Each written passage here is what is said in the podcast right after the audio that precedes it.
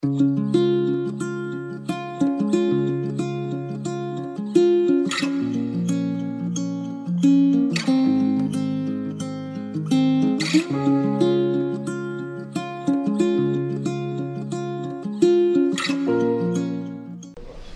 τον Γρηγόρη του Βασιλιάδη, τον οποίο εγώ γνώρισα μέσα από τα βιβλία του. Έχει γίνει μάλιστα το τελευταίο βιβλίο, το έχουμε διατηρήσει, δεν έχουμε παραπάνω, αλλά όποιος θέλει μπορείς να παραγγείλει. Παλιότερα είχαμε φέρει το προηγούμενο βιβλίο του.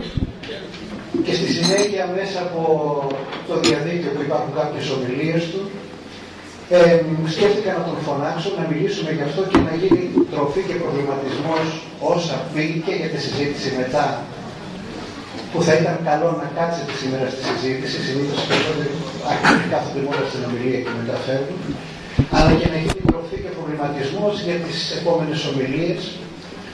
Ε, ο, Βασίλη, ο Γρηγόρης Βασιλιάδης είναι ψυχοθεραπευτής δόκιμος, έχει εμπειρία μεγάλη και εμείς σκεφτήκαμε όπως και με άλλες περιπτώσεις ε, ανθρώπων από το χώρο της ψυχικής υγείας να κάνουμε στον προβληματισμό μας ένα πάντρεμα στην κλινική εμπειρία του, είναι και χριστιανός ούτω ή άλλω ο ίδιος, να κάνουμε ένα πάντρεμα της κλινικής εμπειρίας, της αναζήτησής του, της προσωπικής και της δικής μας αναζήτησης σε μια προσπάθεια να ορίσουμε κάποια πράγματα που συνήθως ο μέσος χριστιανός τα αφήνει έξω από το πεδίο των προβληματισμών του δυστυχώς, με αποτέλεσμα να κινείται όλο στην επιφάνεια και να μην μπορεί να φτάσει στην ουσία και στο αποτέλεσμα. Μιλάμε για αυτά συνεχώς στις ομιλίες μας θα τους δώσουμε λοιπόν τον λόγο, τον ευχαριστούμε που ήρθε και ήδη από τώρα τον καλούμε να ξαναέρθει για ένα άλλο θέμα μέσα στη χρονιά, αν είναι εύκολο και εφικτό. Καλώς ήρθατε λοιπόν. Ε, Σκέψτε το θέμα μετά. θα το σκεφτώ, ναι, θα το σκεφτώ. Ευχαριστώ πάρα πολύ τον Παπαχριστόδουλο γιατί με κάλεσε να σας μιλήσω, να σας γνωρίσω. Τώρα φυσικά θα γνωριστούμε σε αυτό το πλαίσιο. Εντάξει, είναι πολύ σημαντικό, ξέρετε, για έναν ομιλητή να γνωρίζει. Εγώ τουλάχιστον επειδή δεν είμαι ψυχοθεραπευτής, οπότε για μένα έχει πολύ μεγάλη σημασία το να γνωρίζω τους ανθρώπους στους οποίους μιλάω. Θα μου πείτε δεν σας γνωρίζω, ούτε εσείς ε, δεν με γνωρίζετε. Καθώς μιλάω λοιπόν, ίσως θα γνωριστούμε. Έτσι, αυτή είναι η γνωριμία, είναι το, το ζητούμενο, αυτή η κοινωνία, αυτή η κοινωνία. Γι' αυτό μιλάω πάντα, δεν μιλάω για κάτι άλλο. Ε, οπότε, ερχόμουν τώρα με το μετρό, βροχερή μέρα, έβαλα να ακούω ένα πολύ ε, καταθλιπτικό τρα, τραγούδι, ε, μια μουσική θλιπτική, το, ε, το νυχτερινή σονάτα του Μπετόβε. Ε, και σκεφτόμουν εγώ γιατί πάω να μιλήσω, γιατί πάω να μιλήσω σήμερα ε, να μιλήσω άλλο για την αγάπη. Κάτσε λέω, ψύχρεμα, δεν πας να μιλήσεις για την αγάπη. Πας να μιλήσεις για άλλα πράγματα. Ναι, αλλά εγώ τότε μου καρφώθηκε αυτή η ιδέα τότε. Πώς μου καρφώθηκε η ιδέα ότι θα μιλήσω για κάτι που δεν θέλω να σας μιλήσω. Και εγώ, αλλά είπα μετά, κάτσε, όχι υπάρχει εξήγηση γι' αυτό, θα τη δούμε τώρα. Θα τη βρούμε δηλαδή. Ε, βλέπετε ο τίτλος είναι επιθυμία, κίνδυνος ή ευκαιρία.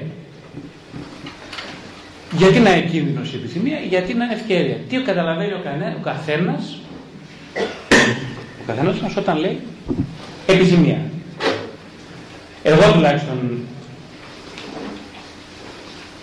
πριν εκπαιδευτώ πάνω στην επιθυμία, τη θεωρούσα μια έκφραση ε, της, είτε της υγιούς είτε της μη υγιούς σεξουαλικότητας. Δηλαδή έλεγα ότι η επιθυμία είναι δεν μπορεί να μιλάει κανείς παρά μόνο για τη σεξουαλικότητα όταν μιλάει για την επιθυμία. Σωστά; Λοιπόν, αυτά πιστεύω εγώ, με το δικό μου το μυαλό. Στην πορεία, βέβαια, καθώς εκπαιδεύτηκα και καθώς βλέπω τους ανθρώπους ε, και καθώς ο ίδιος ανασυντάσσομαι με βάση τις διαδρομές στη δική μου προσωπική επιθυμία, βλέπω ότι το λιγότερο από όλα είναι η σεξουαλικότητα. Η επιθυμία. Θέλω να έχω θέα βέβαια, αλλά δεν μπορεί να του γυρνάει κάποιος στη σελίδα. Ωραία. Για να δούμε λοιπόν πώς θα είναι στα όρθια. Ε, ας γυρίσουμε λοιπόν τη σελίδα, γιατί μπορεί να γυρνάω και εγώ αν θέλω. Γυρνάω, ναι. Ωραία. Α, πολύ ωραία, ευχαριστώ πολύ. Πολύ ωραία. Ωραία, ωραία, ωραία. Ναι, είναι και χαρά, έτσι. Ε, Αυτά είναι τα θέματα για τα οποία θα μιλήσω φέτος σε πέντε συναντήσεις στο βιβλιοπωλείο των εκδόσεων Εμπλό. Λοιπόν, είναι η επιθυμία και ο έρωτας, η φαντασιώσεις, η προθετικότητα και το τραύμα που φέρει και προ, προτίθεται να γιατρέψει ο έρωτας. Ο έρωτας πάντα είναι μια γιατριά. Ε, το βλέπουν οι άνθρωποι σε γιατριά, σαν φάρμακο που θα γιατρέψει διάφορα προβλήματα. Ε, θα μιλήσω για την επιθετικότητα και τη σεξουαλικότητα. Γιατί αυτοί οι δύο οι έννοιες, γιατί πώς ταυτίζονται η επιθετικότητα και η σεξουαλικότητα, πώς διαχωρίζονται. Ποιος είναι ο τρόπος να δουλέψει πάνω σε αυτές τις δύο έννοιες; Ο έρωτας ως προβολή ασυνείδητων πλευρών του εαυτού. Ίσως γι' αυτό θα ήθελα να μιλήσω περισσότερο εδώ σήμερα. Για τον έρωτα σαν προβολή ασυνείδητων πλευρών του εαυτού. Θα μιλήσω για τις αρχιτυπικέ εικόνες του έρωτα, τον άνιμο στην άνιμα, το σύμπλεγμα και το αρχέτυπο της μητέρας. Για τα προβλήματα στον έρωτα, το γάμο και τις συντροφικές σχέσεις κατά τη μέση ηλικία κυρίως. Όταν λέω μέση ηλικία εννοώ από τα 35 και μετά, μην φανταστείτε τίποτα άλλο. Από τα 35 και μετά ξεκινάει λογικά στο δυτικό κόσμο η μέση ηλικία. Όταν ακούμε μέση ηλικία στην Ελλάδα εννοούμε από 55 και μετά, φαντάζομαι 50 ε, κλπ. Δεν ισχύει αυτό. Αυτή είναι μια ερμηνεία της βιολογικής ε, ε, ε, της βιολογικής μέσης ηλικίας. Εγώ μιλάω για την ψυχική μέση ηλικία, η οποία ξεκινάει λογικά από τα 35 και μετά. Λοιπόν, προβλήματα στον έρωτα, το γάμο και τις συντροφικές σχέσεις. Η σχέση εξάρτησης είναι ένα βασικό κομμάτι. Πρέπει να μιλήσει κανείς μιλώντας για τις σχέσεις. Οι εξωσυζυγικές σχέσεις, που όχι μόνο στη μέση ηλικία, αλλά κυρίως επικρατούν στη μέση ηλικία. Για την, ψυχοθεραπεία, την εμπειρία μου μέσα στην ψυχοθεραπεία με τα ζευγάρια, για τις δυσκολίες στην εξατομίκευση του άντρα, που είναι ένα μεγάλο κεφάλαιο από μόνο του, δηλαδή για τις δυσκολίες στο πόσο ο άντρας μπορεί να οριμάσει και εκτός και εντός γάμου και ποιες είναι, ποια είναι τα έκτροπα της απουσίας ορίμασης στην ψυχή του άντρα. Τα προβλήματα στην εγκατάλειψη της γυναίκας στη μέση ηλικία, γιατί συναντάω πάρα πολλά ζευγάρια στα οποία εγκαταλείπουν οι σύζυγοι τις συζύγους στη μέση ηλικία και θα μιλήσω για το πώς, αυτή, ε, πώς, πώς αιτιολογείται αυτή η εγκατάλειψη και ποιες είναι, ποια είναι η ψυχολογία της γυναίκας σε αυτή τη διαδικασία και ποιες οι δυνατότητες ανάρρωσης μετά από μια τέτοια παθολογία του ζευγαριού. Ε, και θα τελειώσουμε με τις προποθέσει μιας πετυχημένης σχέσης. Αυτό είναι ο κορμός όλων των ομιλιών. Τώρα, όσον αφορά. Προχωράμε στην. Σήμερα θα μιλήσουμε λιγάκι για την επιθυμία, για το ασυνείδητο, τη φαντασία και την προθετικότητα, για τη γονεϊκή επιθυμία και την παιδική αυτονόμηση, πώς, πώς συνδέεται δηλαδή, τι μπορούν οι γονείς να κάνουν ή να μην κάνουν για να βοηθήσουν την αυτονόμηση των παιδιών τους, ε; πώς συνδέεται η γονεϊκή επιθυμία με την επιθυμία των τέκνων, η δέσμευση, ένας πολύ μεγάλος όρος που στη μετανεωτερική κοινωνία θεωρείται όρος ταμπού, γιατί προάγει την επιθυμία και γιατί ε, την βλέπουν οι μη επιθυμούντες ως κίνδυνο. Με ρωτάνε συνέχεια κοπέλες στο γραφείο γιατί είμαι ερωτευμένη πάντα με τον πιο κατάλληλο. Δηλαδή πάντα ερωτεύομαι με αυτό που δεν πρέπει να ερωτευτώ. Και οι άλλοι φυσικά το ίδιο. Οι κοπέλες είναι λίγο, επειδή ο μασοχισμό της γυναίκας είναι πιο έκδηλο, πιο φανερός, ε, περισσότερο μένουν εκεί κολλάνε, ας πούμε, και εδώ θα μείνουμε για τα υπόλοιπα χρόνια. Λοιπόν, να συζητάμε γι' αυτό. Εξάλλου δεν υπάρχει άλλο νόημα στη ζωή πέρα από τον πόνο, έτσι δεν είναι; Ναι, ένα άλλο σημείο είναι πολύ ευαίσθητο είναι η επιδόση, η αποτυχία και ο αντιέρωτας. Δηλαδή, τι λέμε επιδόσεις, Όλοι πασχίζουμε, γράφονται βιβλία ψυχολογίας, κυρίως για την ευτυχία πολλά βιβλία, για την ευδαιμονία, για την ικανοποίηση κλπ.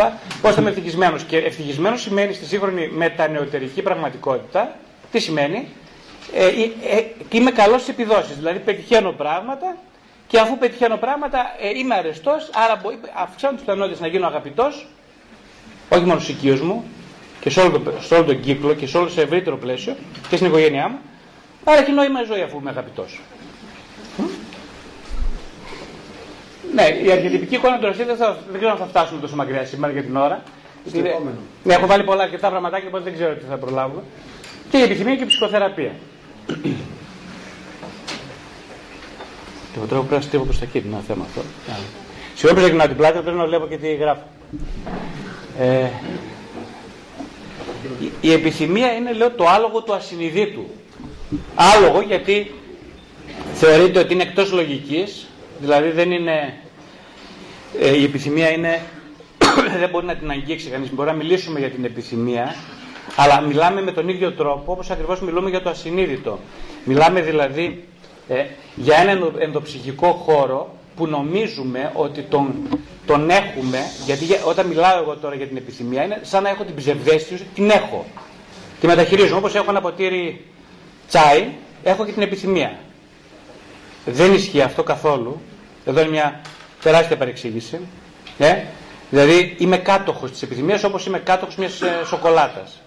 Αυτό πιστεύει ο μετανεωτερικός άνθρωπος. Αυτό δεν ισχύει όμως καθόλου. Αν κάτι ισχύει σε, ε, ε, σε γραμματική και συντακτικό, είναι ότι η επιθυμία με έχει. Εγώ δεν την έχω. Άρα είναι σχεδόν αδιανόητο να μιλάω εγώ για την επιθυμία. Αλλά ο λόγος που μιλώ για την επιθυμία είναι ακριβώς για τον ίδιο λόγο που οι εραστές κάνουν έρωτα, κάνουν σεξ. Οι εραστές είναι στη διαδικασία αυτής της συνέβρεσης για να βιώσουν κάτι που τους υπερβαίνει την ώρα που το κάνουν. Ακόμα και αν δεν είναι στόχος των εραστών αυτός, κρύβεται στην προθετικότητα της σεξουαλικής κίνησης. Ε, νομίζει ο Φρόιτ, νομίζουμε εμείς ότι η σεξουαλικότητα, όπως την είδε ο Φρόιτ στην ε, νεωτερική εποχή, ότι σαν πρόδρομος μάλιστα μιας αντίστασης σε όλη τη Βικτωριανή ηθική, ε, είπε, λέει ότι το βασικό θέμα της ε, επιθυμίας είναι η σεξουαλική διέγερση και εκτόνωσή της. Δηλαδή σεξουαλικά διαγυρώμενος και εκτονώνοντας ε, την, ε, την επιθυμία που είναι πάντα σε σωματικό επίπεδο μπορεί κάποιος να ε, ευτυχήσει ψυχικά, να ηρεμήσει και έτσι να μπορέσει να, πηγαίνει, να, να βαδίσει τη ζωή και στη σχέση του υγιής. Αυτή η, η εκδοχή της επιθυμίας ως μέθοδος εκτόνωσης είναι να τη συζητήσουμε και να δούμε ότι μάλλον δεν συμβαίνει αυτό, αλλά ακριβώς το αντίθετο. Ενώ δηλαδή για, κάνουμε, όταν κάνουμε σεξ εκτονώνεται η σεξουαλικότητα, ηρεμεί βέβαια, γιατί υπάρχει μια αποφόρτιση έντασης, όπως έλεγε ο Φρόιτ, και ενέργειας. Ε, στην πραγματικότητα η επιθυμία προϋπο... έχει άλλες προϋποθέσεις για να αναπτυχθεί και σίγουρα δεν είναι η εκτόνωσή της.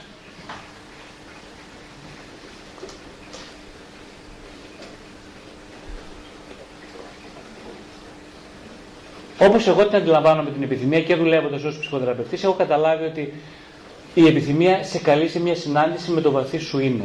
Με την πιο ριζική σου εσωτερικότητα. Ριζική με την έννοια ότι βρίσκεται στις απαρχές του ψυχικού σου βίου η επιθυμία, ε, συγκροτεί το ασυνείδητο, είναι σε μια διαλεκτική σχέση με το ασυνείδητο, ε, δεν, έχει, δεν πιάνει χώρο και τόπο, είναι άχωρη, άχρονη, υπερβαίνει την ατομικότητα, αυτό που λέμε αυτός. Αν ρωτήσει τον καθένα από εσάς πώς λέγεται, θα πεις είμαι η Τάδε, είμαι η Μαρία, δουλεύω εκεί κλπ. Αυτή είναι η συγκρότηση του εαυτού, αυτή είναι η αναφορά στην ταυτότητα. Η επιθυμία διεγείρει τον άνθρωπο να βγει από την ταυτότητά του και να ανοίξει σε ένα χώρο στον οποίο δεν τον κατέχει όπως είπαμε, ούτε ποτέ θα τον κατέχει, αλλά έχει την ανάγκη να διευρύνει τα όρια του αυτός ο εαυτός. Εκεί λοιπόν είναι και το κάλισμα της επιθυμίας που σε καλεί για αυτοπραγμάτωση. Τι σημαίνει αυτοπραγμάτωση; Αυτοπραγμάτωση σημαίνει του να... Κάποιοι όταν ακούν τη λέξη αυτοπραγμάτωση έχουν την εντύπωση ότι είναι το να εκμεταλλευτώ τις δεξιότητές μου, να τις αναπτύξω, να τις αξιοποιήσω και να προχωρήσω προς την ευτυχία. Ευτυχία παρεπιπτόντως ε, είναι μια κατάσταση όπως την, όπως ε, την εννοεί η New, η New Age εποχή. Ευτυχία είναι μια κατάσταση στην οποία δεν υπάρχει πόνος, ου λύπη, στεναγμός, αλλά ζουν τελεύτως εν ζωή. Αυτό είναι η ευτυχία στη μετανοητερική κοινωνία. Μια, δηλαδή ε, υπάρχει, το ξέρετε πολύ καλά σήμερα, το έχετε καταλάβει όλοι, ότι οι άνθρωποι θέλουν να είναι μόνο ευτυχείς, η συνάντηση με τον πόνο ή με τις αντικσότητες είναι ένα αγκάθι, είναι κάτι που σε, στις προσευχές του οποιοδήποτε το απέφχεται, σαν είναι κάτι που θα του φράξει το δρόμο προς την ευδαιμονία, προς την ευτυχία. Είναι δηλαδή ο αντικείμενος, είναι η δυσκολία. Ε, έλα, έλατε που όλα αυτά όμως είναι δικές μας απόψεις, οι οποίες η μετανοητερικότητα τη στηρίζει και τη προωθεί, αλλά στην ψυχή του ανθρώπου ισχύει κάτι τελείως αντίθετο, τελείως ανάποδο. Η επιθυμία δεν συναντιέται με την αποφυγή του πόνου. Η επιθυμία δεν τη συναντάει κανείς σε μια πληρωμένη εγγενετή ζωή από πολύ καλούς γονείς, από ασφαλές πλαίσιο, από συγκυρίες ευνοϊκές, από καλά αδέρφια, από ευλογημένες συναντήσεις με το Θεό που οδήγησαν σε μια ανάκαμψη ε, μιας ζωής μίζερης. Δεν είναι κατ' εμέ αυτό ευτυχία. Όλος ο κόσμος αυτό πιστεύει, η ευτυχία είναι όλα αυτά. Και έρχεται ο Χριστός και μας ρίχνει μια, τον κουβά έτσι, μια κλωτσιά και πέφτει ο κουβάς και γίνονται τα νερά. Και μετά εμείς λέμε ότι είμαστε χριστιανοί εγώ τουλάχιστον λέω. Αλλά έλατε που δεν μπορώ να προσεγγίσω ούτε καν θέλω ούτε επιθυμώ. Προσέξτε τώρα, είναι τελείως διαφορετικά πράγματα. Σε εσάς λέω ότι θέλω να προσεγγίσω την, ε, ε, το, το χάρισμα του Χριστού να αυτοπαρετείται διαρκώς. Γι αυτό, γι' αυτό λέω ότι είμαι χριστιανός. Ε. Αλλά δεν επιθυμώ. Επιθυμώ όμως, ερώτημα, το βάλουμε σαν ερώτημα. Επιθυμώ όμως να είμαι χριστιανός. Εδώ λοιπόν σε αυτό το ερώτημα καλούμαστε να πούμε διάφορα πραγματάκια. Η επιθυμία είναι, επιθυμη, είναι η επιθυμία είναι επιθυμία όταν είναι επιθυμητή από την επιθυμία του άλλου. Δηλαδή ο άλλος με κεφαλαίο σημαίνει δεν σημαίνει ένας άλλος είναι οποιοδήποτε διαρριγνεί μέσα, μέσα από την προσέγγιση του σε εμά την ατομικότητά μας. Αυτός είναι ο άλλος με το κεφαλαίο. Φυσικά ο έσχατος άλλος είναι ο Χριστός. Αυτός είναι ο έσχατος άλλος. Κάποια, ε, ο Φρόιτ είχε μια νυψούλα που την αγαπούσε, η οποία φοβόταν όπως όλα τα παιδάκια σε αυτήν την ηλικία, φοβόταν πολύ να, να το, το σκοτάδι. Και όταν πήγε να κοιμηθεί το βράδυ, ήταν η μητέρα της, την έλεγε ένα παραμύθι και κοιμόταν. Αλλά κάποια στιγμή της έλεγε η μητέρα της ότι τώρα, τώρα κορίτσι μου πρέπει να κλείσουμε το φως και να φύγω γιατί πρέπει να κοιμηθείς. Έλεγε όχι, μαμά, σε παρακαλώ, μην κλείσει το φως, δεν γίνεται, πρέπει να κλείσει το φως γιατί πρέπει να κοιμηθείς. Και της έλεγε τότε η κόρη της της μαμάς ότι ε, εντάξει, κλείσω το φως, αλλά μην πάψεις να μιλάς γιατί ο λόγος σου είναι φως.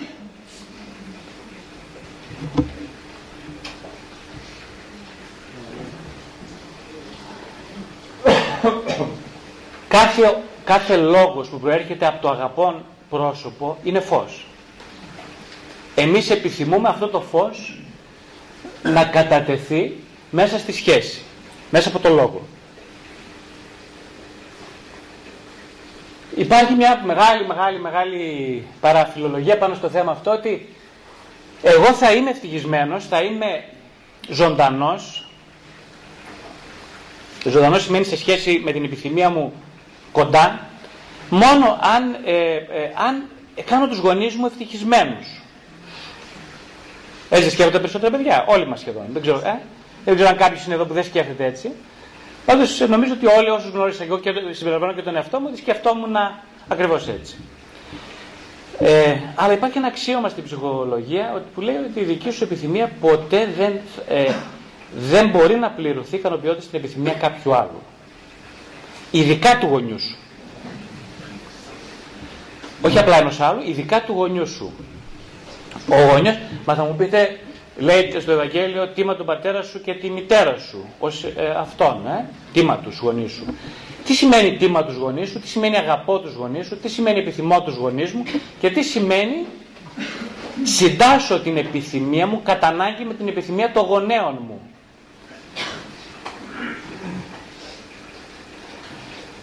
Η αλήθεια είναι ότι το παιδάκι μόλις γεννιέται ε, έχει ανάγκη να ταυτιστεί με τη μητέρα του και στο επίπεδο της σωματικότητας και στο επίπεδο της επιθυμίας.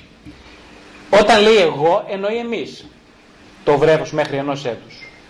Στην πορεία κατά το δεύτερο έτος όταν λέει εγώ αρχίζει να εννοεί κάτι που ποιοτικά είναι ελάχιστα διαφορετικό από το εμείς, εγώ και εσύ μαμά μαζί. Αν το επιτρέψει η μαμά να αποχωριστεί το βρέφος από εκείνη, γιατί μπορεί τα ίδια ψυχικά έχει αποχωριστεί από το βρέφος, τότε μπορεί το παιδάκι να φτάσει στην ηλικία των 2-3 ετών και να πει εγώ και να μην εννοεί τη μητέρα του.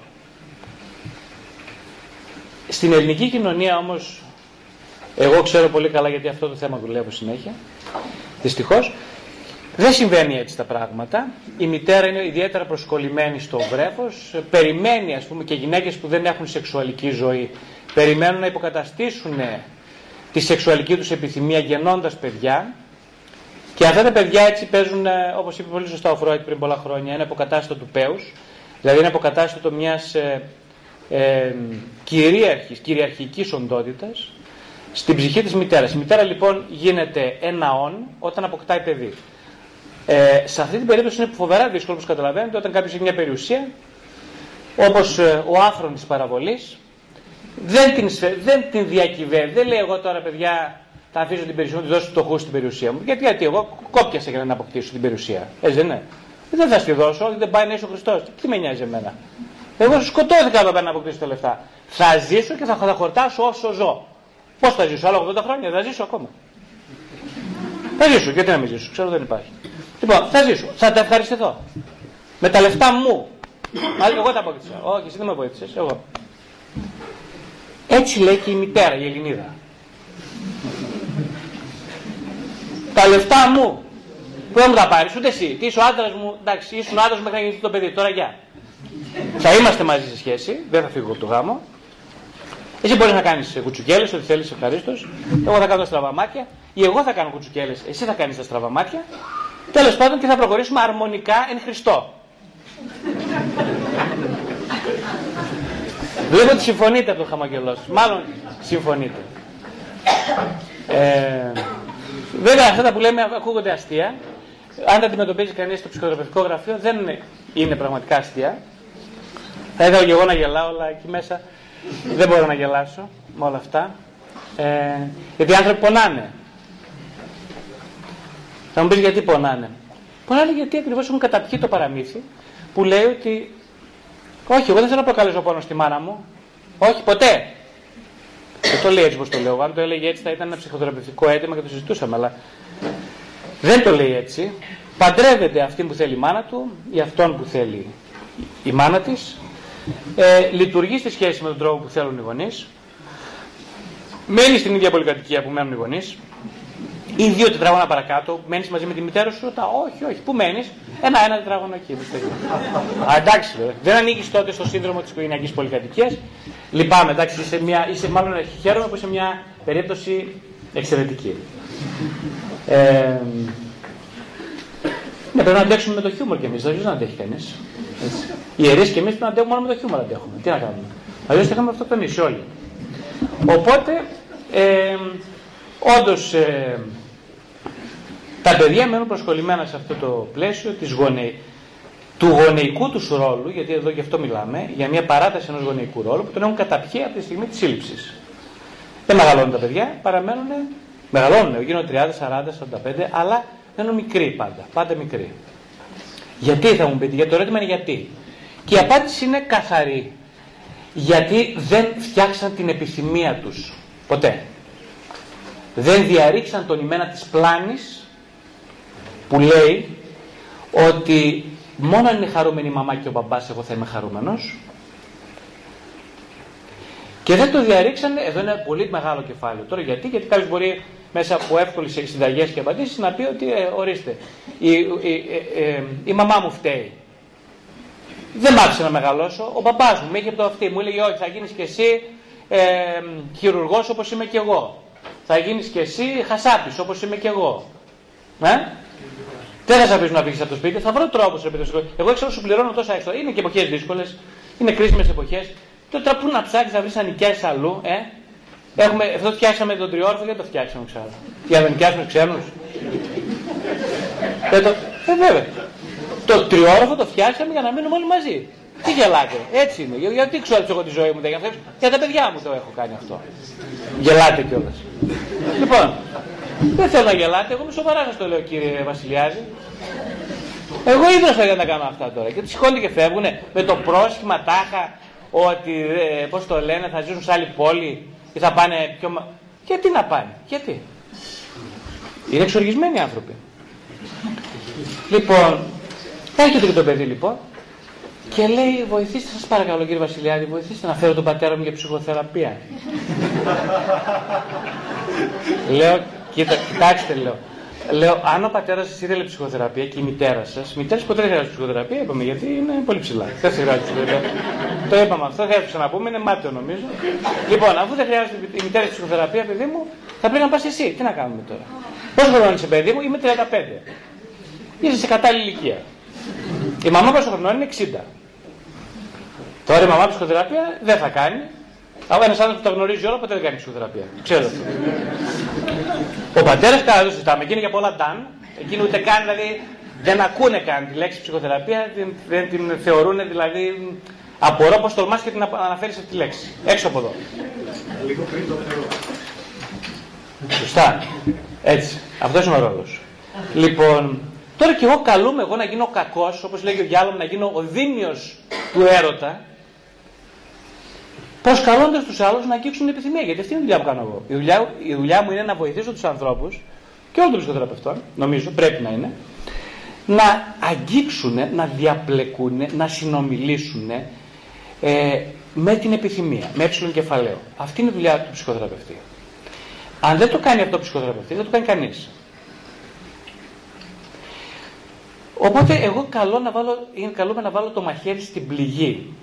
Το σύμπτωμα πάντα Μιλάει για ένα παράπονο, δηλαδή για μια, για μια απώλεια. Και δεν είμαι καλά, γιατρέ. Έχω πρόβλημα. Δεν θα πάει η σχέση μου, είμαι έτοιμος να χωρίσω. Ε, δεν βρίσκω ικανοποίηση στη δουλειά μου. Με τη γυναίκα μου δεν έχουμε κάποια σεξουαλική σχέση.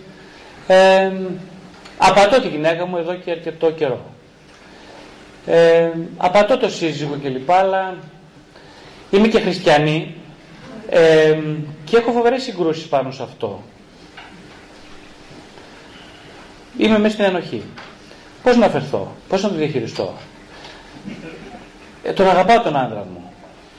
Αλλά υπάρχει και η σεξουαλικότητα στη μέση, μια σεξουαλικότητα που δεν τη γνώρισα ε, και χρειάζομαι να τη γνωρίσω πριν αργά. Πώς θα γίνει να τα κάνω όλα μες στη σχέση; Μου αρέσουν, βλέπω άντρες έξω και μου αρέσουν οι άντρες.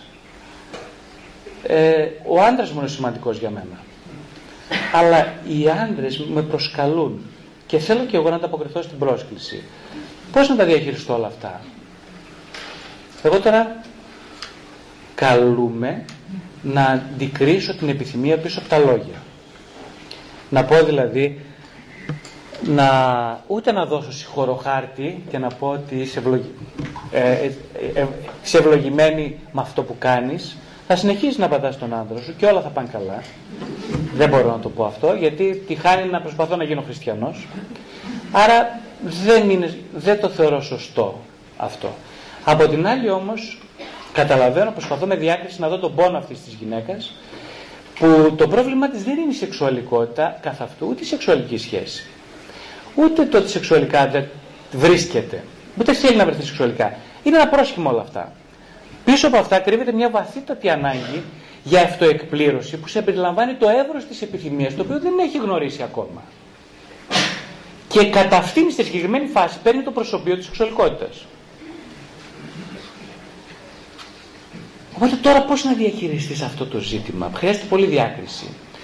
Ούτε να προδώσεις τα πιστεύω σου, τα προσωπικά, σαν θεραπευτής, ούτε και να προδώσεις όμως το ρόλο σου που είναι να ακούσει σε βάθος την πρόσκληση για, για την επιθυμία. Ούτε αυτό. Δεν είναι ούτε αυτό σωστό. Δηλαδή πρέπει να τις πιέσεις απαλά το χέρι και να τις δώσεις να καταλάβει ότι δεν είναι ένοχη για αυτό που κάνει. δεν, δεν είναι ένοχη όχι για αυτό που κάνει, αλλά για αυτό που σημαίνει αυτό που κάνει. Και αυτό που κάνει σημαίνει ότι θέλει να ανοιχτεί σε ερωτικές διαστάσεις της ζωής, στην οποία της έχει στερήσει το μάγκωμα σε μια ψεύτικη χριστιανοσύνη, σε μια ψεύτικη κοσμοθεωρία χριστιανισμού και σε μια πολύ μεγάλη ιδέα του εαυτού, στην οποία δεν χωράνε ατέλειες. Δεν χωράνε αποτυχίες, δεν χωράνε λάθη, δεν χωράει τίποτα. Λες και ο Χριστός ε, μας έχει πει ότι για να μας αγαπήσει θέλει να είμαστε αλάνθαστοι, άσφαλτοι. Λες και.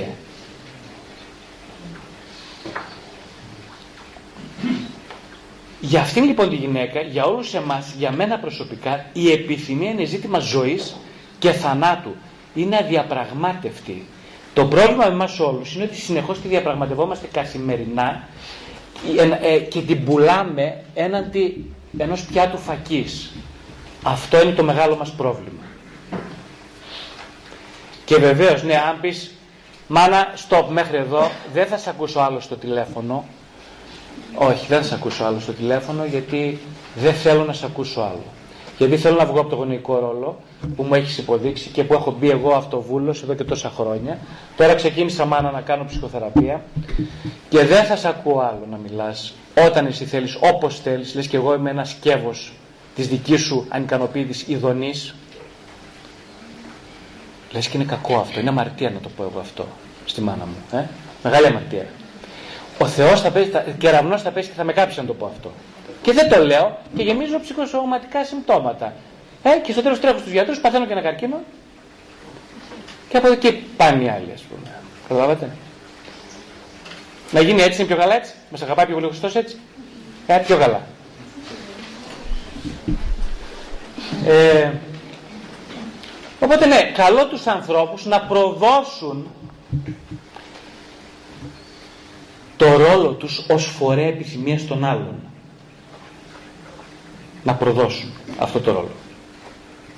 Ή καλύτερα να τον παραδώσουν για να μείνουν κενοί μέχρι να έρθει η ώρα να γεμίσουν από τη δική τους προσωπική επιθυμία που πάντα, μα πάντα, πάντα, προσέξτε αυτό το πάντα, αντιβαίνει την επιθυμία των γονέων. Δεν μπορεί ένα παιδί από μικρή ηλικία να είναι υγιές παιδί να μεγαλώσει λέγοντας πάντα ναι. Δεν υπάρχει πιθανότητα. Η ρήξη με τη μακαριότητα του κόλπου της μαμάς σε συμβολικό επίπεδο, ναι, επιτυγχάνεται μόνο μέσα από τα όχι. Δεν επιτυγχάνεται μέσα από τα ναι. Τελείωσε. Αυτός είναι. Αυτό είναι, αυτό είναι θέσπατο. Είναι αξίωμα. Δεν αμφισβητείται. Δεν μπορεί να λες ναι, ναι, ναι, ναι, ναι, ναι, ναι και να συναντήσει τον Χριστό. Δεν γίνεται, όχι.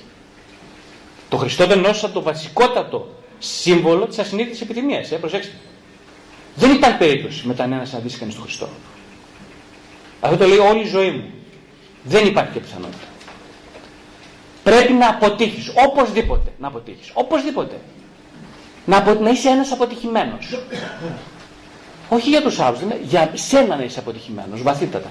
Μόνο ένας αποτυχημένος θα συναντήσει τον Χριστό. Μόνο ένας αποτυχημένος θα συναντήσει το βαθύτατο σημείο της επιθυμίας. Ο Χριστός είναι αυτό. Είναι το, το, η αρχή και το τέλος της επιθυμίας. Βγάζουμε τη λέξη τέλος. Δεν υπάρχει τέλος στην επιθυμία. Δεν υπάρχει τέλος στο Χριστό. Ακριβώς λοιπόν προτρέπω τους ανθρώπους να φανούν αχάριστοι στους γονείς τους, σε όλους όσους ευεργέτησαν και να πάρουν ένα ρόλο σκληρό απέναντι στους άλλους. Στους, ε, στους άλλους που τους ευεργέτησαν, που είναι ακόμη πιο σκληρό. Ε.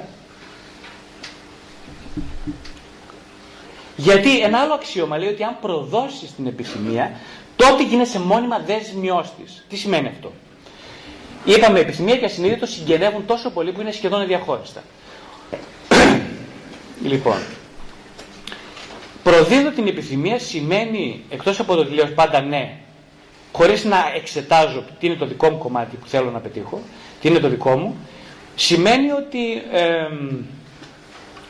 πάντα ενδίδω στο φόβο. Πάντα ενδίδω στο φόβο. Δηλαδή αφού φοβάμαι, σημαίνει δεν πρέπει να πάω εκεί που φοβάμαι, έτσι δεν είναι. Αφού φοβάμαι να πιω το τσακέι, δεν θα το πιω.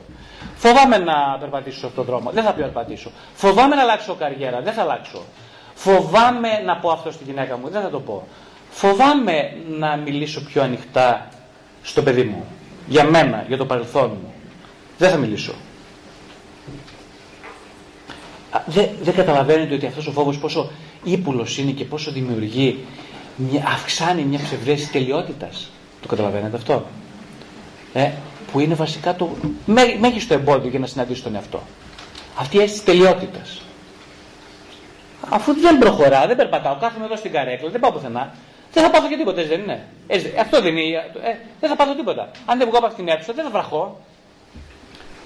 Κάθομαι εδώ. Ναι, αλλά έλατε που μοιάζουμε πεθαμένο. Και ξέρετε το πεθαμένο, το πρόβλημα του πεθαμένου δεν είναι μόνο ότι οι πεθαμένοι δεν έχουν προβλήμα, το ξέρετε αυτό. Είναι ένα καλό. αυτό είναι ένα πολύ θετικό. Δεν έχουν τουλάχιστον προβλήματα, εμείς δεν βλέπουμε να έχουν κανένα πρόβλημα, όλα καλά. Όλα καλά. Το πρόβλημα με τον εν ζωή πεθαμένο είναι ότι ο ίδιος είναι πρόβλημα. Για τον εαυτό του και για όλους τους άλλους. Ε, λέει, όπου είναι το εγώ δεν είναι επιθυμία. Ναι. Ένα άλλο πράγμα που το εγώ, γιατί εμείς όλοι εδώ γνωριζόμαστε τώρα και, ε, και σε αυτήν την ομιλία και όταν ε, μιλάει ένας με τον άλλον, γνωριζόμαστε από την ταυτότητα του εγώ. Δηλαδή λέμε εγώ, εγώ, εγώ, εγώ, εγώ και εγώ κλπ. Λοιπόν, το εγώ ε, έχει την ψευδέστηση της κυριότητας των πάντων. Αφού έχει την ψευδέστηση της κυριότητας των πάντων, πιστεύει ότι και κατοίκει την επιθυμία. Δηλαδή, εγώ ξέρω τι θέλει. Ξέρεις τι θέλεις. Πώς δεν ξέρω, ξέρω, ναι, κάνεις το λιγάκι.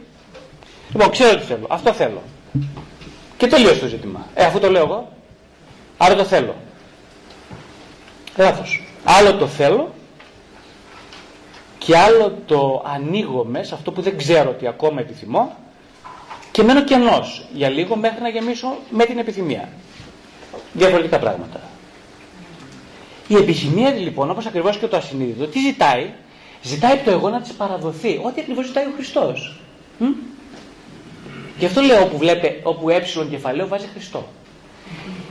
Ζητάει λοιπόν από μένα να του παραδοθώ, να της παραδοθώ.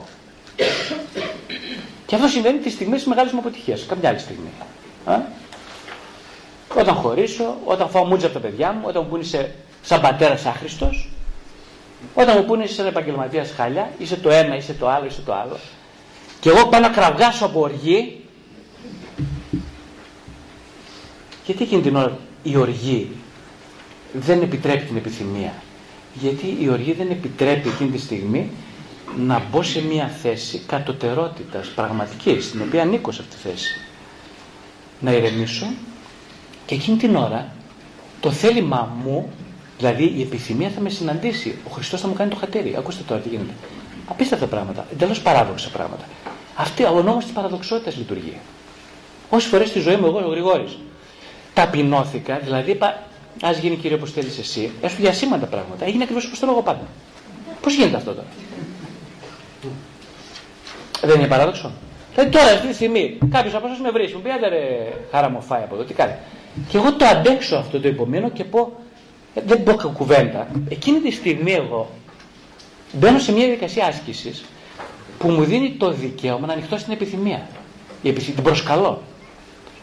Έρχεται λοιπόν η επιθυμία και μου πραγματοποιεί το όνειρό μου. Αυτό δεν είναι θεωρία, είναι βίωμα. Δεν το καταλαβαίνω αυτό έτσι όπως το λέτε. Έχετε τρόπο να το πείτε αλλιώς. Ε, θα μπω σε πάρα, πάρα πολλές προσωπικές λεπτομέρειες που δεν θα ήθελα τώρα να πω. Ε, το λέω απλά ότι όταν ε, στη ζωή μου, στην προσωπική μου ζωή και έχω μάθει και σε άλλων τις ζωές. Κάποιος μπορεί να πει ότι δεν θα γίνει όπως θέλω εγώ. Εγώ τώρα θα ήθελα να μου πείτε εσείς τι ωραία τα λες. Και εσείς μου πείτε λες, λες μαλακίες. Και το εννοείτε. Είστε σίγουρος. Αν το αντέξετε, τι θα συμβεί; Όχι, η λέξη δεν είναι σωστή αν το αντέξω. Το αντέξω είναι το πρώτο βήμα. Το επόμενο βήμα, το πολύ πιο δύσκολο, είναι να το εμπεριέξω αυτό που λέτε εσείς. Δηλαδή να το δω σαν ευκαιρία να μάθω ποιος αληθινά είμαι, χωρίς να αντιδράσω απέναντί σας. Αυτό γίνεται κατά κόρον στα ζευγάρια, όπως ξέρετε. Κατά κόρον καθημερινά.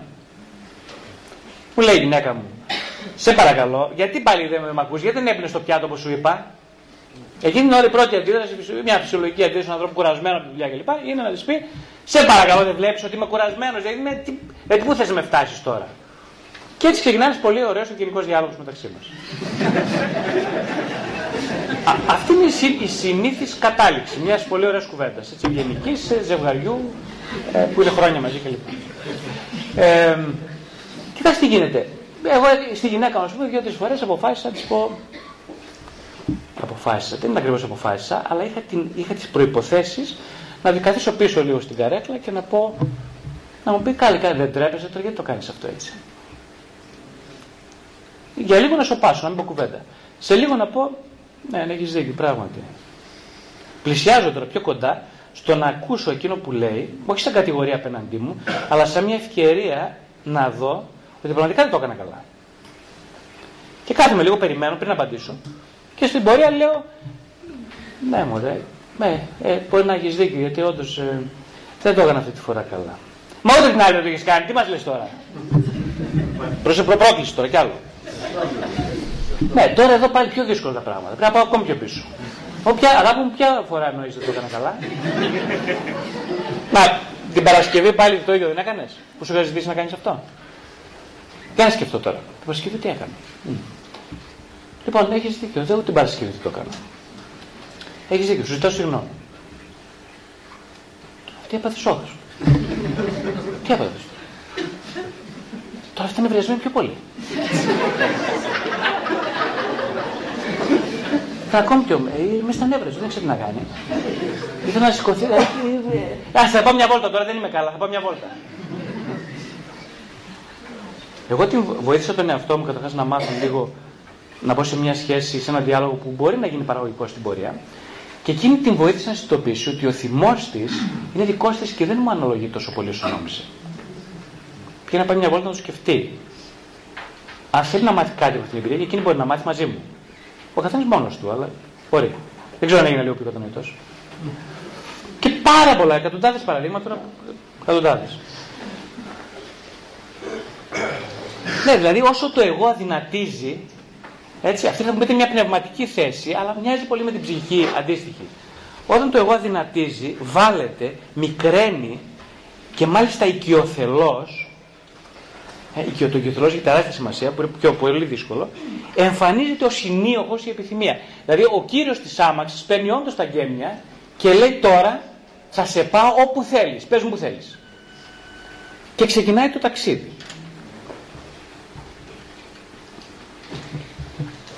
Ναι, πράγματι, στη κάποτε πριν ε, στην πρώην νεωτερική εποχή, στην πρώην μετανεωτερική εποχή, οι άνθρωποι ε, μιλούσαν,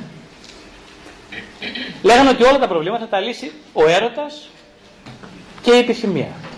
Εντάξει, αυτά δύο. Αν τα έχεις αυτά δύο, θα πας μπροστά στη ζωή σου. Δεν χρειάζεται κάτι άλλο.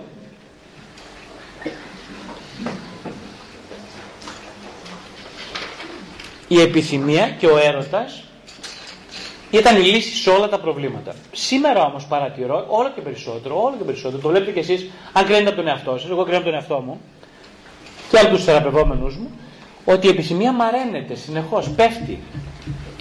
Δεν πέφτει η στήση των αντρών μόνο, πέφτει η επιθυμία στο σύνολό της. Η επιθυμία βρίσκεται σε μαρασμό.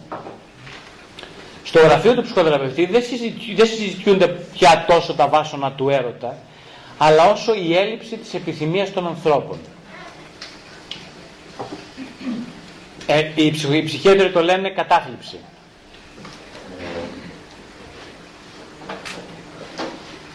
Η κοινωνία μας, όπως είπαμε και πριν, μας σωθεί σε μια καταναγκαστική απόλαυση. Δηλαδή η απόλαυση είναι αυτός σκοπός σχεδόν δεν είσαι political correct αν δεν απολαμβάνεις την καθημερινότητά σου. Προσέξτε, δεν σου λέει κανένας στους υποχρεωμένους να είσαι χαρούμενος. Εκεί είναι άλλο παπά Ευαγγέλιο. Μιλάμε για την ικανοποίηση και την ε, απόλαυση. Ε. Παντού όπου πας σου λένε καλή απόλαυση, καλή απόλαυση, καλή απόλαυση. Καλή απόλαυση. Και αυτό είναι τελείως, μέχρι εκεί. Δεν πάμε παρακάτω. Εκεί θα συναντηθούμε μόνο στην απόλαυση. Λες και ο στόχος της ζωής, όλης της ζωής αυτής είναι αυτό. Ε; Δεν υπάρχει κάτι άλλο. Η ευχαρίστηση λοιπόν του αντικειμένου υποκαθιστά τη χαρά της συνάντησης με τον άλλον. Ο άλλος δεν υπάρχει πια, είναι αντικείμενο. Υπό την ψυχαναλυτική σκοπιά πάντα ο άλλος είναι αντικείμενο, αλλά εδώ μιλάμε μια άλλη σκοπιά. Ε; Με τη σκοπιά της χρηστικότητας του άλλου ως, όσα να ήταν αντικείμενο. Πράγματι σημαντικότερο σήμερα είναι να τρως παρά να κάνεις έρωτα. Δεν χρησιμοποιούμε πια την έκφραση κάνω έρωτα, ε, το σεξ έχει επικρατήσει. Το σεξ παρεμπιπτόντως ε, σημαίνει ε, gender, σημαίνει φίλο. Ε; Ε, εμείς όμως χρησιμοποιούμε τη λέξη σεξ που δεν έχουμε καταστήσει τελείως. Τα νέα παιδιά σίγουρα με τη λέξη ερώτα, την Ευρωπαίοι τη θεωρούν γελία, ας πούμε, τελείως, αναχρονιστική γελία. Ε, οπότε το νατρός είναι κάτι που είναι αποδεκτό. Έχουν παρεμπιπτώσει αυξηθεί πάρα πολύ τα τελευταία 5-6 χρόνια. Όλες οι εκπομπές στη τηλεόραση με... που μαγειρεύουν οι άνθρωποι. Το ξέρετε αυτό, ε; Συνέχεια όλοι μαγειρεύουν κάτι. Και μετά παραγγέλνουν απ' έξω. Και μετά, ναι. Παραγγέλνουν λοιπόν, παραγγέλνουν, μαγειρεύουν, μαγειρεύουν, μαγειρεύουν. Θέλουν να βλέπουν κάποιον να τρώει, κάποιον να μαγειρεύει, μετά να πάμε εμείς να φάμε, να παραγγείλουμε κάτι. Ε, αυ... Ναι, μια ακριβώς μια βουλημία. Η βουλημία, η λέξη βουλημία ε, είναι αυτό ακριβώς. Είναι μια άλλη εκδοχή της λατρείας του αντικειμένου. Ε, η εποχή μας επίσης είναι η ίδια εποχή που έχει γεμίσει από μόνο συμπτωματικούς ασθενείς. Από ασθενείς δηλαδή ε, με βουλημία, με διατροφικές διαταραχέ, με κυρίως την ανορεξία και την βουλημία και την παχυσαρκία, ε, με εξαρτήσεις όλων των ειδών. Σε όλα αυτά, ο κοινός παράγοντας, τι εξαρτήσει δηλαδή κάθε είδους, όπως είναι και οι διατροφικές διαταραχέ, ο κοινός παράγοντας είναι η λατρεία του αντικειμένου, είναι η κενότητα από την επιθυμία που προσπαθεί να υποκατασταθεί μέσα από την άμεση άρπαγμα, από το άρπαγμα ενός αντικειμένου όχι για να συνδιαλλαγώ μαζί του, αλλά για να το καταβροχθήσω, να χαθώ για λίγο, ποιος δηλαδή να χαθεί, να χαθεί το επιθυμόν υποκείμενο, γιατί το επιθυμόν υποκείμενο διαμαρτύρεται. Τα παράπονα είναι υγιείς εκφάνσεις της επιθυμίας του υποκειμένου. Δεν είναι κάτι κακό. Οι οργισμένοι νέοι είναι άνθρωποι οι οποίοι τους λείπει κάτι. Δεν τους λείπει μόνο η μάνα τους και ο πατέρας τους, τους λείπει σοβαρά, πολύ σωστά. Και η μάνα και ο πατέρας τους λείπει. Όλοι οι οργισμένοι, όλοι αυτοί που διεκδικούν, είτε σε πολιτικό επίπεδο, είτε σε διασκεσιακό, δεν είναι άνθρωποι οι οποίοι έχουν μια γενή κακότητα, ας πούμε, ή τέλος πάντων το DNA τους είναι προβληματικό, ή ξέρω εγώ κάτι στράβωσες στην, μετά τη γέννηση ας πούμε κλπ. Δεν είναι αυτό. Είναι άνθρωποι στο επιτοπλίστων που έχουν χάσει την επιθυμία τους και ψάχνουν να τη βρούνε και επειδή σκοντάφτουν συνεχώς τα αντικείμενα στα οποία εξαρτιόνται δεν τη βρίσκουν και διαμαρτύρονται.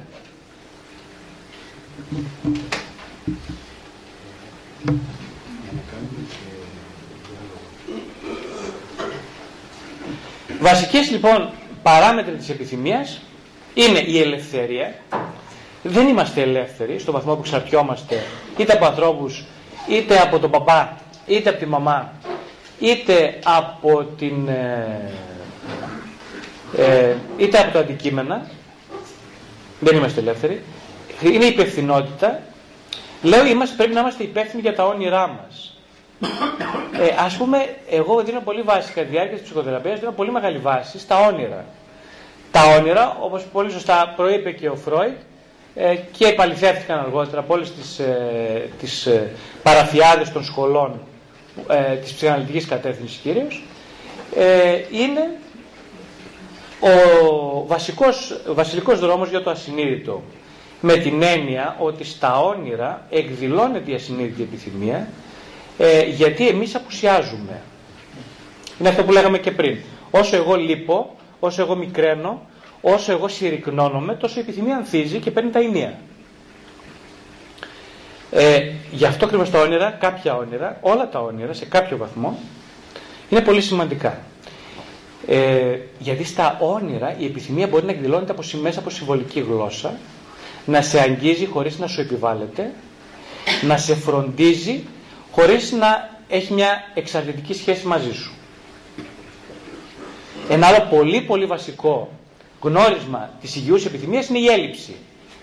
Δηλαδή αυτό που λέγαμε πριν, ότι ένας αποτυχημένος μόνο μπορεί να γίνει επιθυμόν πρόσωπο, ένας άνθρωπος ο οποίος ξεκίνησε με πολύ σταθερές βάσεις στη ζωή του, όλοι οι μεγάλοι καλλιτέχνες ε, είναι τέτοιοι άνθρωποι, οι πολύ μεγάλοι άνθρωποι γενικά, οι μεγάλοι διανοητές, οι άνθρωποι που αλλάξαν την ιστορία του κόσμου, είναι άνθρωποι με πάρα πολύ προβληματική παιδική ηλικία και μάλιστα ακόμα και στην εποχή που ήταν νεογνά και πριν από τη γέννησή τους.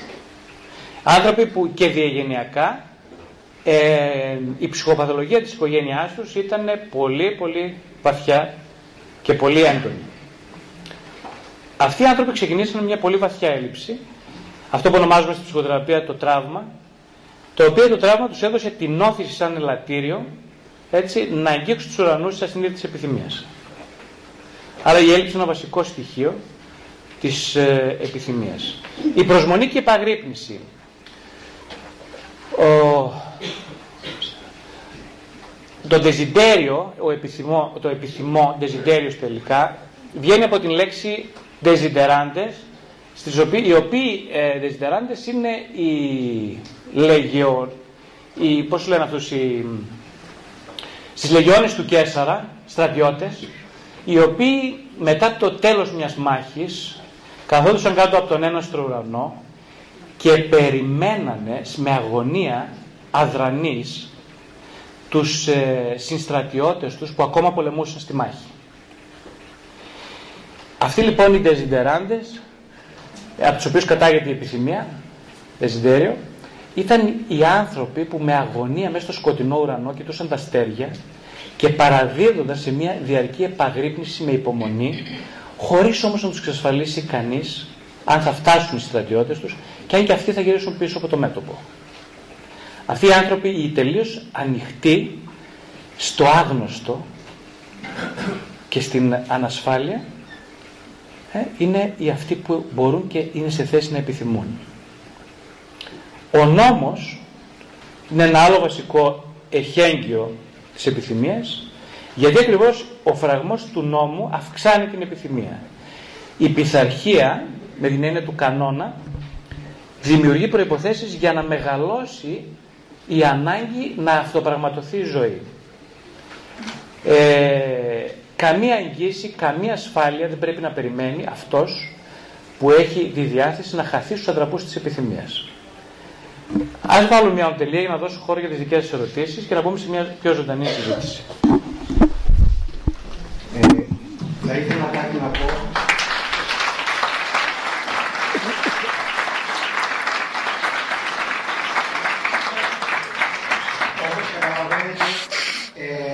χρειαζόταν δύο-τρει ομιλίε για να μπορέσει να δοθεί μια ολοκληρωμένη εικόνα για αυτό που θέλει να πει ο Γρηγόρης.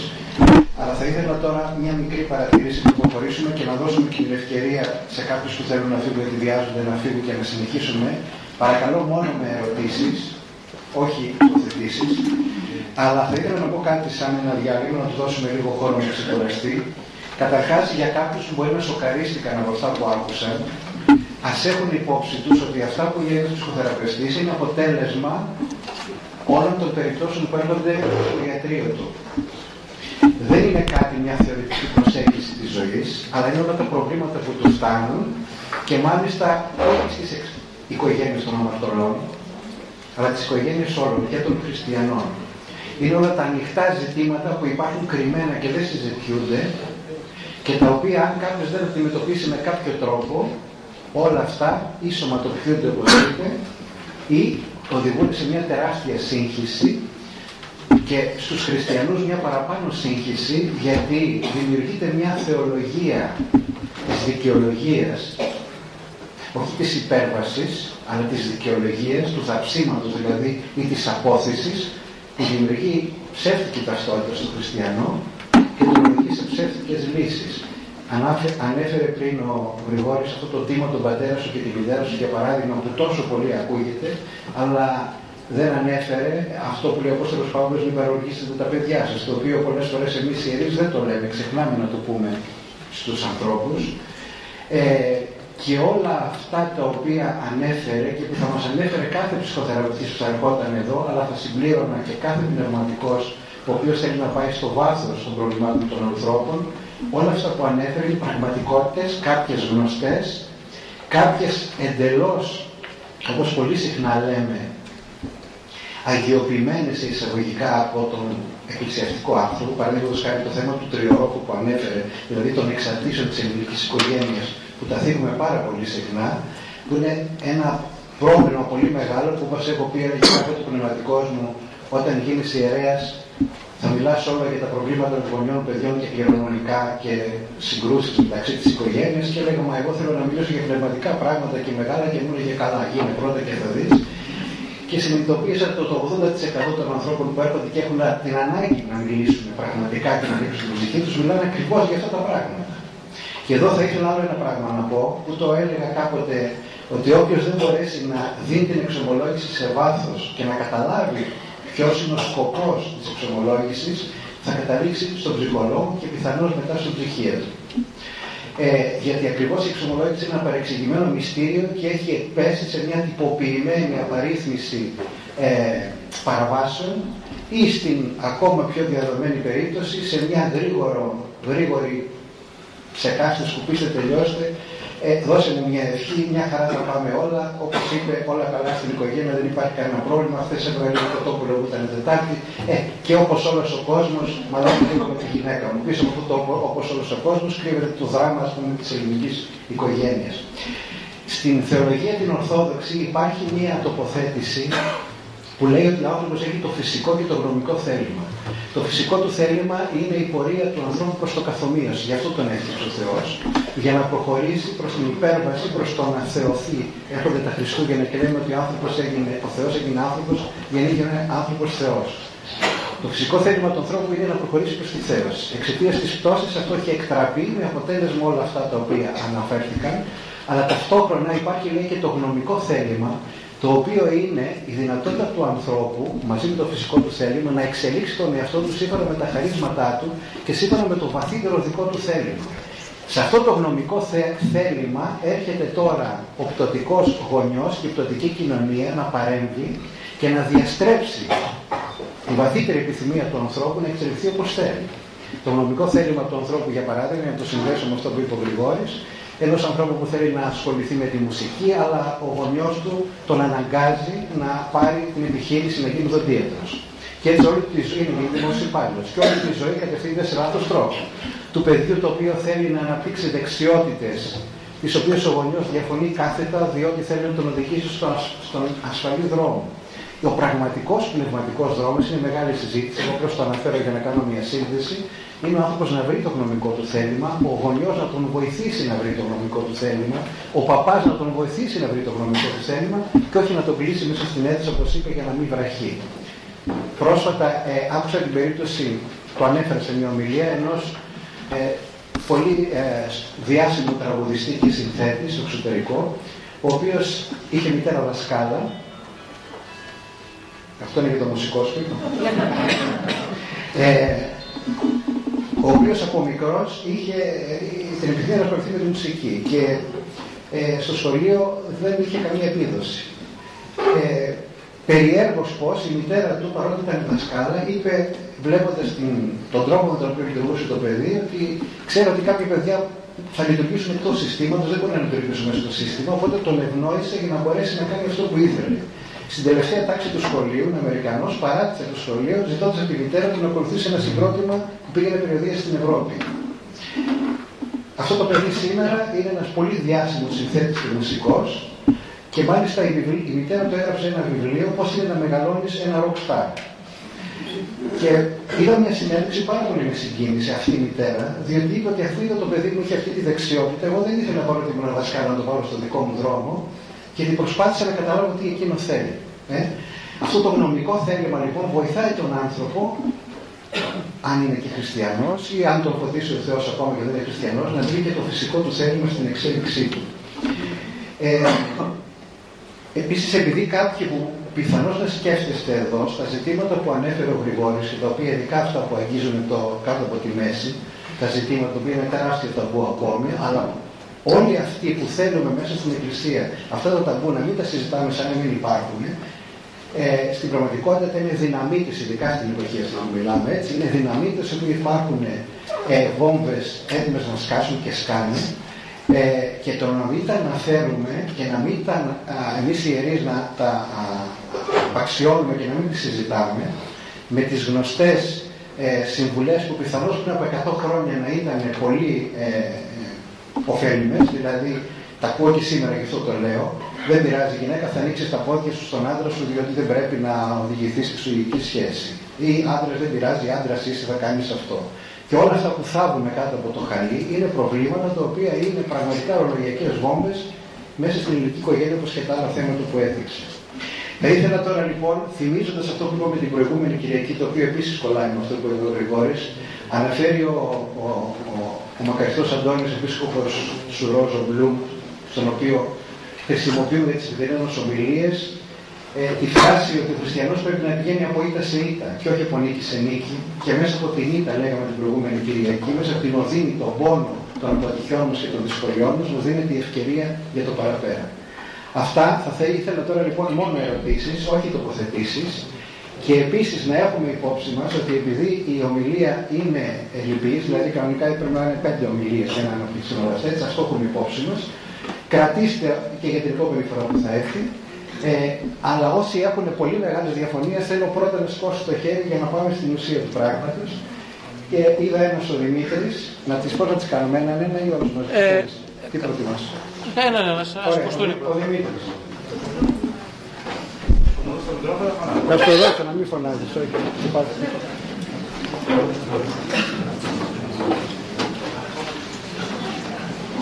Γεια σας και καλώς ήρθατε. Ευχαριστώ επίσης. Ε, είπατε κάτι που ή εγώ δεν το κατάλαβα ε, ή κάπου με έχει σοκάρει, γιατί υπάρχει ένα παράδειγμα. Λέτε ότι είναι νόμο, θέσματο, μέσα στην οικογένεια, όταν κυρίω φαίνεται νομίζω αυτό και εσείς θα με διορθώσετε στην εφηβεία, όταν το παιδί είναι συγκρουστεί με του γονείς, κάτι δεν πάει καλά. Το καταλάβω καλά. Μια χαρά. Έχω παράδειγμα συγκεκριμένο. Υπάρχει οικογένεια, μάλιστα οι γονείς, δεν ξέρω αν παίζει ρόλο αυτό, ε, είναι σε μικρή ηλικία, εγκριθήκαν μικρή. Με τρία παιδιά. Το πρώτο παιδί πάει τρίτη ηλικίου, το άλλο είναι ενός χρονού. Ε, που μέσα είναι κοντά στην εκκλησία, έτσι ζουν πραγματικά. Ε, ε, αυτή τη στιγμή η εικόνα που έχω είναι για το μεγάλο παιδί, ένα πληθυσμένο παιδί, κόρη, που ασχολείται με πολλά πράγματα, Υπάρχει μια ευλογία μέσα στο σπίτι, υπάρχει μια ταύτιση. Βλέπεις δηλαδή τη μάνα με την κόρη και είναι φιλενάδες. Υπάρχει ιδεολογική απόσταση. Ε, υπάρχει αυτό που βλέπω εγώ, μια απίστευτη δημοκρατία, δηλαδή περίοδο ληστεία. Νηστεύει η μάνα ή ο πατέρας, τα παιδιά αν θέλουν ή δεν θέλουν και τελείωσε. Και εδώ τώρα εδώ, τι συμβαίνει, εδώ μια εξαίρεση ή μια στιγμή αύριο θα σπάσει το πάνω. Αυτή είναι η απορία. Πολύ ωραία, ευχαριστώ πολύ για την ερώτηση. Ε, ναι, καταρχάς χαίρομαι πάρα πολύ που το ακούω αυτό. Ε, γιατί επειδή κάνω αυτή τη δουλειά δεν ακούω πολύ χαρούμενα γεγονότα. Και όταν ακούω χαρούμενα συμβάντα σε αυτό που λέτε, πραγματικά είναι πάρα πολύ ευχάριστο για μένα. Πολύ ευχάριστο. Οπότε δεν έχω να σχολιάσω κάτι. Και το μόνο που μπορώ να πω είναι ότι. Κοιτάξτε, υπάρχουν δύο πράγματα. Ε, ο, ναι, ο νόμος με την έννοια της ε, έχει καθολική αξία γιατί έχει εξαιρέσει καταρχάς. Αυτό είναι το βασικό. Να σκεφτούμε λοιπόν ότι η επικρατεία στατιστικά ισχύουν αυτά που λέω με βάση την εμπειρία αλλά σαφέστατα υπάρχουν, ακριβώς επειδή υπάρχει και το αυτεξούσιο που οδηγεί σε μια πιθανότητα ελευθερίας ε, μεγάλη θα έλεγα, δόξα τω Θεώ που υπάρχει αυτό οι άνθρωποι δεν, δεν είμαστε, να το θέσω έτσι λίγο να βάλω και εμένα μέσα, δεν είμαστε μόνο προϊόντα μιας καταγωγής, ούτε DNA δηλαδή, ε, πώς το λένε, βιολογικού, μιας βιολογικής διαγενειακότητας, ούτε μιας ψυχικής διαγενειακότητας. Δεν είμαστε, δεν είμαστε μόνο αυτό. Ε, είμαστε ένας σπόρος που φυτεύει μέσω του, κατά τη γνώμη μου, ο Θεός, ένα πολύ ωραίο, ένα DNA ψυχοπνευματικής ποιότητας, το οποίο ψάχνει να βρει τις ευκαιρίες να ανθίσει. Αν αυτό λοιπόν ο σπόρος τώρα πέσει σε καλό έδαφος, θα βγει καλά. Αν πέσει σε κακό έδαφος, μπορεί να βγει καλύτερα. Ε, είναι αυτό που λέγαμε πριν. Ε, ναι, ισχύει στην ψυχολογία, ισχύει αυτό. Δηλαδή, και δόξα τω Θεώ που ισχύει κιόλας, γιατί δεν χαθήκαμε. Δηλαδή, αν υπήρχε ο δετερμινισμό του Φρόιτ, ήταν αλάνθαστος ή όλων των άλλων νομοτελειακών κατευθύνσεων, ας πούμε. Ήταν αλάνθαστος. Ουέ και αλλή μονό μας. Εγώ δεν πιστεύω στο, δεν πιστεύω στον τερμινισμό για να ξεκαθαρίσω τη θέση μου. Ε. Καθόλου δεν πιστεύω. Όχι. Οι ανάγκες των, των δετερμινιστών είναι περισσότερο για να, για να χαρακωθούν οι ίδιοι πίσω από, μια, ε, ε, πίσω από ένα κάλυμα βεβαιότητας για να κοιμούνται πιο ήσυχοι τα βράδια. Εγώ δεν με νοιάζει να κοιμάμαι. Έχω πολλά χρόνια να κοιμηθώ ήσυχα τα βράδια. Δεν ε, μασάω σε αυτό. Οπότε, όχι. Δόξα τω Θεώ που είναι αυτή μια περίπτωση που λέτε. Μακάρι να είναι χιλιάδες και εκατό χιλιάδες αυτές τις περιπτώσεις. Στο γραφείο μου δεν έρχονται αυτές τις περιπτώσεις καθόλου. Μακάρι να έρχονται. Να χαιρόμουν και εγώ να ξεκουραζόμουν, αλλά δεν έρχεται κανείς τέτοιος. Οπότε, δόξα τω Θεώ. Άλλος ερώτηση; Βαγγελική ο Μιχάλης. Ο Μιχάλης πρώτα που είναι εκεί το μικρόφωνο. Ναι. Καλημέρα και από μένα. Ευχαριστούμε πολύ για αυτή την ομιλία. Ε, εγώ ήθελα να σας ρωτήσω, είπατε ότι το θέλημα και από την, και από την επιθυμία διαφέρει. Ε, μόνο ότι δυσκολεύομαι να το, να το διαχωρίσω αυτό. Ε, όσο θέλω να ρωτήσω ότι αυτή η επιθυμία που έχουμε μέσα μας ε, είναι πάντα, δεν ξέρω πώς να το πω, είναι πάντα κάτι καλό, είναι πάντα ουσιαστικά το θέλημα του Θεού. Ε, ή πρέπει και αυτό, είπαμε ότι πρέπει να ανοιχτούμε στην επιθυμία μας. Ε, ή πρέπει και αυτή με κάποιο τρόπο να την κατευθύνουμε, να την εκπαιδεύσουμε. Δεν ξέρω αν καταλαβαίνετε τι εννοώ. Δηλαδή θεωρούμε ως δέσπατο, όπως είπε και ο Δημήτρης, ότι η επιθυμία είναι κάτι καλό μέσα μας. Είναι, είναι, δηλαδή πρέπει να αφαιθούμε σε αυτήν. Αυτό. Ωραία, ευχαριστώ. Λοιπόν, πάρα πολύ ωραία ερώτηση. Βέβαια, η ερώτηση είναι μια, για μια τουλάχιστον ομιλία μόνο. Είναι, ναι, είναι νομίζω μια ολόκληρη ε, διάλεξη μόνο αυτή η ερώτηση και πάλι δεν θα φτάσει ο χρόνος. Τώρα επιγραμματικά τι να πει κανείς, δηλαδή. Ε, επιθυμία. Ε, κοιτάξτε, καταρχάς βεβαίως συμφωνώ μαζί σας ότι η επιθυμία τι θα σέβεται, ε, χειραγωγείται με ποια έννοια, με την έννοια ας πούμε αντίστοιχα κατά πνευματικότητα με την έννοια της ασκητικής. Δηλαδή η, ασ, η ασκητική είναι ένας τρόπος ουσιαστικά ε, αυτοπιθαρχίας που ακριβώς αυτό που είπαμε πριν ότι ο φραγμός του νόμου αυξάνει την επιθυμία ε, ένα πρόβλημα βασικά που αντιμετωπίζουμε εμείς σήμερα στη μετανεωρητική εποχή και στην Ελλάδα το ίδιο τα πιο πολιτισμένα κράτη ακόμα μεγαλύτερα από εμάς και πιο έντονα, είναι ακριβώς αυτό, ότι εκεί ο φραγμός του νόμου έχει πέσει. Δηλαδή δεν υπάρχει φραγμός του νόμου, υπάρχει μια αθρησκευτικότητα, ε, μια αθρησκεία, ε, οπότε σε μια θρησκεία, βασικά οι θρησκείες εκείνο που κάνουν σε, σε, όλη την πορεία τους, ήταν ότι θεσπίσανε ε, ε, κανονιστικά πλαίσια για να χειραγωγήσουν το ανθρώπινο θέλω για να μπορέσουν να το σχηματοποιήσουν για να μην βγάλει ο άνθρωπος τα μάτια του. Αυτό κάνουν θρησκείε. Και πάρα πολύ σωστά το κάνουν. Γιατί η ανάγκη του ανθρώπου είναι διτή. Υπάρχει μια διπολικότητα στον άνθρωπο. Από τη μία είναι το αχαλιναγώγητο του εγωικού θέλω και από την άλλη είναι ότι εγώ δεν μπορώ να ζήσω χωρίς φραγμούς. Ε, δεν μπορώ να ζήσω έξω από το μαντρί. Χρειάζομαι ένα μαντρί για να ξέρω ακόμα και αν βγω από το μαντρί ότι αυτό που βγαίνω, που, που βγαίνω έξω από το μαντρί δεν είναι μαντρί. Δεν μπορεί να υπάρξει ποδόσφαιρο αν δεν υπάρξει ένα γήπεδο με γραμμές, χωρίς ένας διαιτητής, χωρίς θεατές, χωρίς προπονητή. Δεν μπορεί να υπάρξει ποδόσφαιρο. Μπορεί. Αυτό που, ε, ε δεν μπορεί να υπάρξει μπάσκετ αντίστοιχα. Δεν μπορεί να υπάρξει οικογένεια όταν υπάρχουν ας πούμε τρεις σύζυγοι και δύο μανάδες, τρεις άντρες, δύο γυναίκες, δύο παραλυ... μαζί όλα. Δεν μπορεί να υπάρξει. Δεν είναι οικογένεια αυτό. Δεν είναι ηθικό το θέμα, καταλάβατε. Δεν είναι ηθικό το ζήτημα, είναι λειτουργικό. Εμείς οι ψυχολόγοι δεν, δεν πασχίζουμε για την ηθικότητα, πασχίζουμε για τη λειτουργικότητα. Οι άνθρωποι δεν έρχονται επειδή είναι ηθικοί, έρχονται επειδή είναι λειτουργικοί σε εμάς. Ε; Οπότε φραγμός τι σημαίνει, όρια, δηλαδή νόμος. Σήμερα δεν υπάρχει νόμος, δεν υπάρχει θρησκεία, κανείς δεν σέβεται, δεν υπάρχει τίποτα.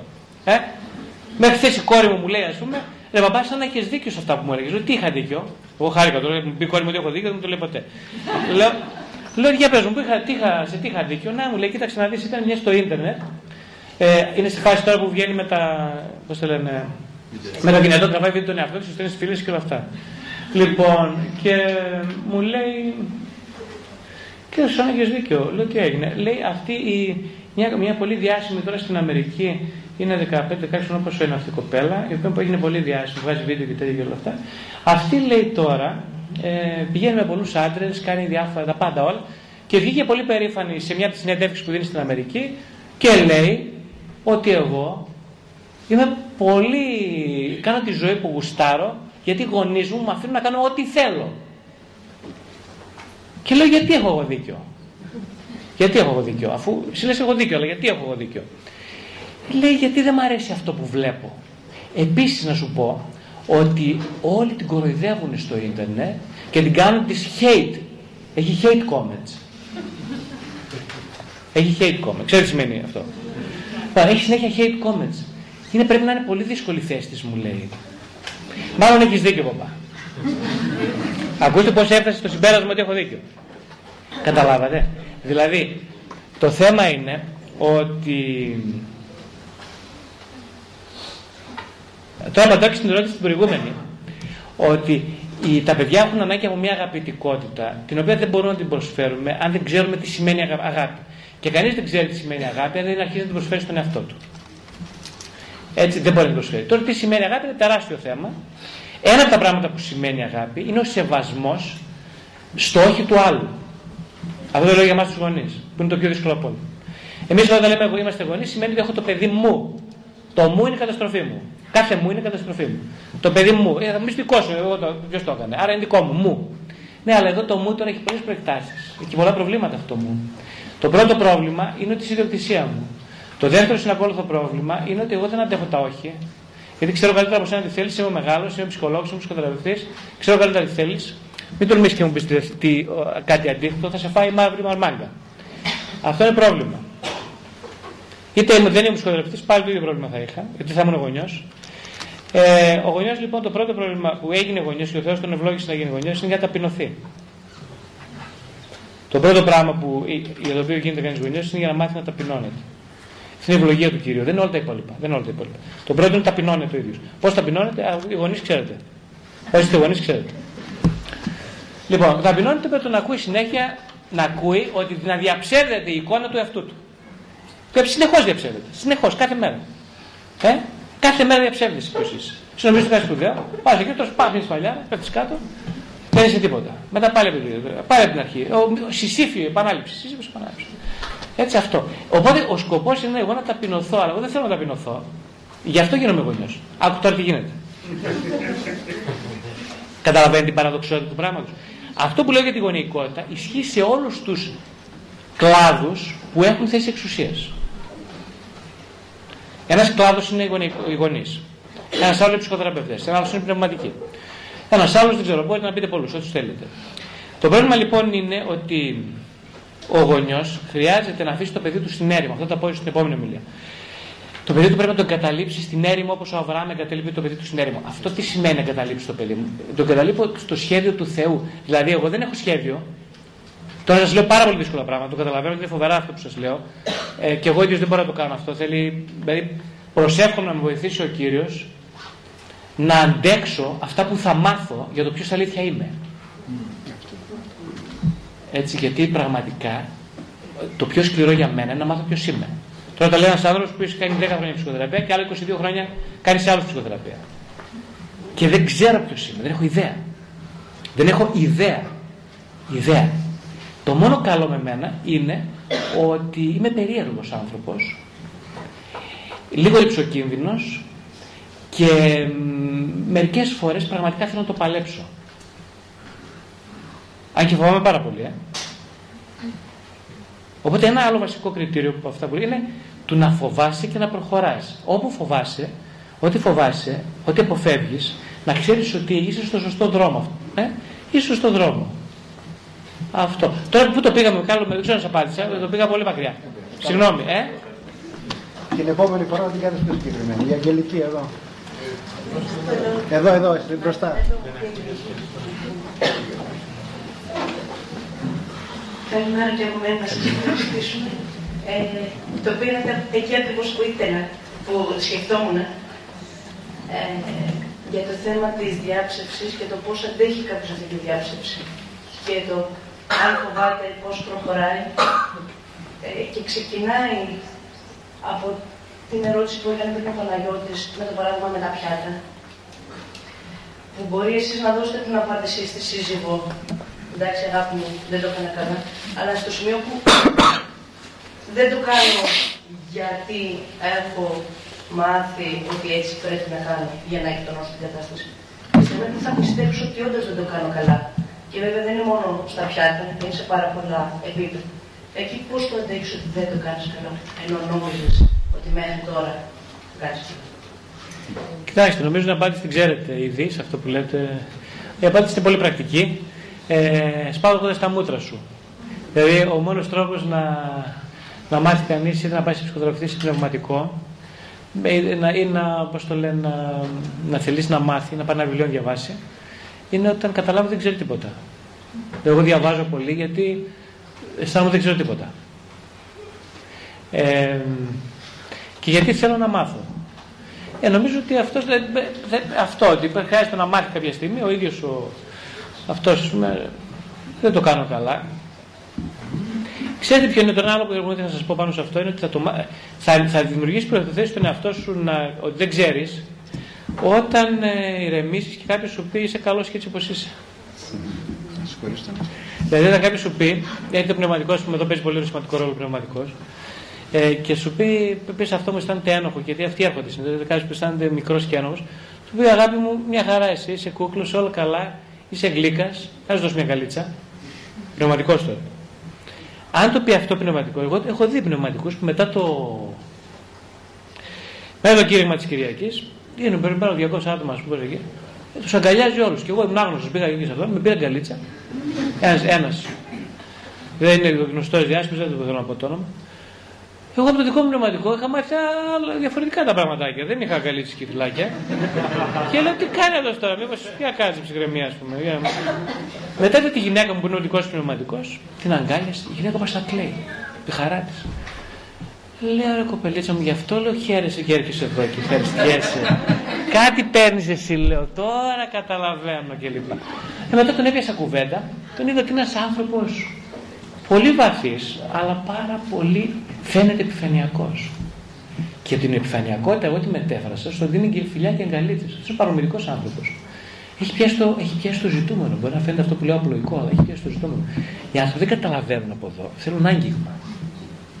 Εγώ αγκαλιάζω τους ασθενείς, κάποιους, όχι όλους. Κρίνω πότε είναι πρόβλημα. Λοιπόν, αλλάζει σχέση, αλλάζει θεραπεία, αλλάζουν όλα. Όλα προς το καλύτερο. Όλα, όλα, όλα βαθαίνουν. Όλα, όλα βαθαίνουν. Άλλος, η Νεκταρία εκεί και η Αναστασία και προχωράμε μετά. Η Νεκταρία είναι που ήσασταν μαζί στη Θεσσαλονίκη. Δεν ξέρω αν θυμάσαι. Καλημέρα. Ίσως να μην με θυμάσαι. Ήμουν μικρότερο από σένα. Νεκταρία σε θυμάμαι και βεβαίως σε θυμάμαι. Και Φυσικά. το θέατρο, παλιό κτίριο. Φυσικά σε θυμάμαι. Φυσικά. Σε θυμάμαι. Αρχές της δεκαετίας του 90, δικαίου, κοινωνική ψυχολογία, μιλούσες για τον έρωτα. Ωραία ερώτηση. ε, τώρα λίγο πάντα να μην κάνουμε ερώτηση και προσπαθούσα να βρω μια ερώτηση για να πάρω το μικρόφωνο, αλλά ήθελα να σε ευχαριστήσω, να σε καλημερίσω. Χαίρομαι πάρα πολύ που σε βλέπω μετά από τόσα χρόνια. Και εγώ το ίδιο. Σε αυτόν τον χώρο. Χαίρομαι πάρα πολύ. Ε, Τώρα τι ερώτηση να κάνω. Ε, κύριε Σαμά, δεν έχει σε σημαίνει και σε κάλυψα, τελείωσε. Ε, ναι, εντάξει, αυτό το θέμα τώρα δεν τελειώνει και εγώ είμαι και σε μια φάση που ε, και λόγω του πατέρα Χριστόδουλου έχω αρχίσει και αγαπάω πολύ το Ρεχαλκάτι που μιλάει πολύ για την επιθυμία. Ε, και αν και συστημική έχω κάνει εκπαίδευση, με τραβάει το όλο ε, σκεφτόμουν ας πούμε, αυτό που βλέπω και στην απεξάρτηση που βλέπω λίγο εδώ και πολλά χρόνια, 19 χρόνια έχω κλείσει. Ε, και το βλέπω βέβαια και στον εαυτό μου και στις αναστροφές μου, πόσο το εθνικό μας σπορ φαίνεται να είναι η απόθεση και η ενοχοποίηση. Σαν κάτι έχεις να πεις σε σχέση με την επιθυμία, ας πούμε. Πολύ ωραία. Πάρα πολύ χαίρομαι. Πολύ χαίρομαι. Χαίρομαι που είσαι καλά καταρχάς. Σε βλέπω. Το καλό είναι σχετικό. Ας πούμε ότι είσαι ζωντανή. λοιπόν, ε, χαίρομαι λοιπόν. Λοιπόν τώρα, ε, τι, ε, απόθεση και τι άλλη λέξη είπες; Ενοχοποίηση. Ενοχοποίηση, ναι. Ε, καλά, όπως καταλαβαίνετε, ήδη έκανα μια εισαγωγή πάνω στο θέμα της ενοχοποίησης, μεγάλη εισαγωγή. Ε, καταλαβαίνετε ποιος ενοχοποιεί ποιον. Σε ένα επίπεδο διασχεσιακότητας, η ενοχοποίηση ξεκινάει στην οικογένεια.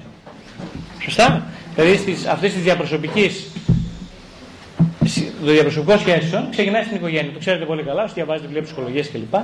Το ξέρετε.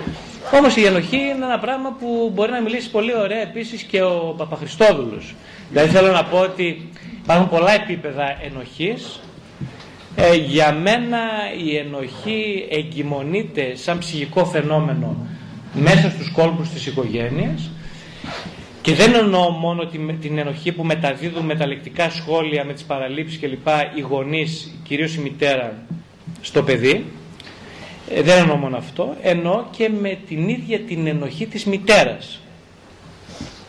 Και κατ' επέκτηση αργότερα του πατέρα. Δηλαδή μια ένοχη μητέρα που ο τρόπος ε, ε, που ζει τον εαυτό της, που βιώνει τον εαυτό της, είναι κατεξοχήν ενοχικός με μαθηματική ακρίβεια θα κάνει παιδιά ενοχικά. Ε; Για ένα μεγάλο σημείο άλλο από το οποίο, ε, από το οποίο ε, ε, αυγατίζει η ενοχή είναι ε, μέσω της, ε, της παρότρινσης των προσδοκιών της τελειότητας.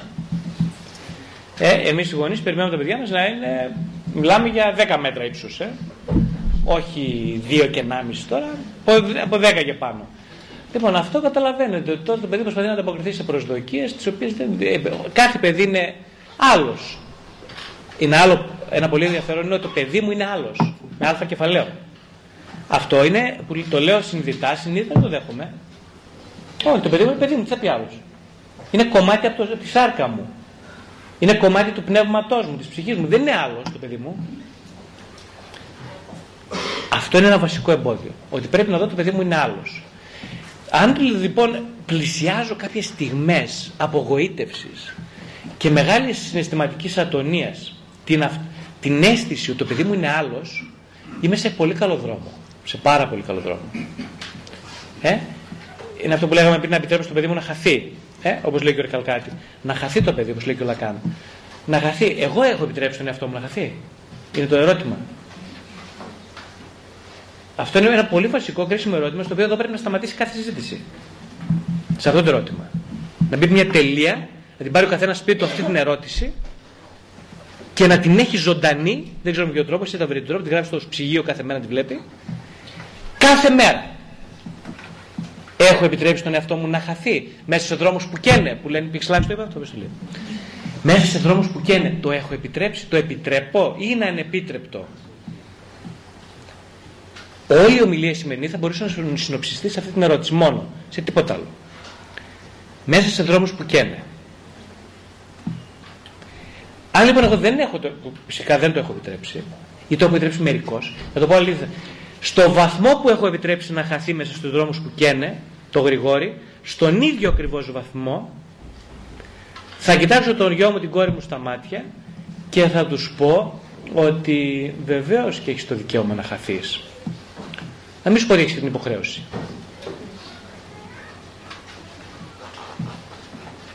Και εκείνη την ώρα εγώ τι κάνω, αυτοευνοχίζομαι ως πατέρας. Ε;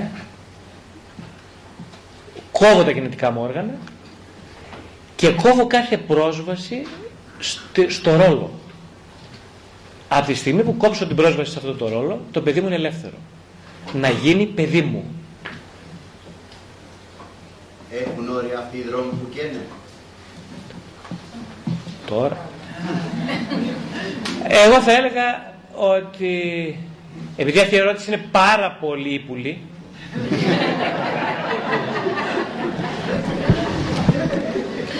και πολύ υπονομευτική οι έξυπνοι κάνουν τόσο ύπουλες ερωτήσεις λοιπόν θα έλεγα ε, ναι είναι πολύ κοντά να εδώ απέναντι μέχρι το περίπτερο απέναντι στη γωνία Μέχρι εκεί τελειώνουμε. Μπορείς να πας μέχρι το περίπτερο. Σε αυτόν τον δρόμο. Όχι πιο μακριά, στα 50 μέτρα να πας. Μπορείς.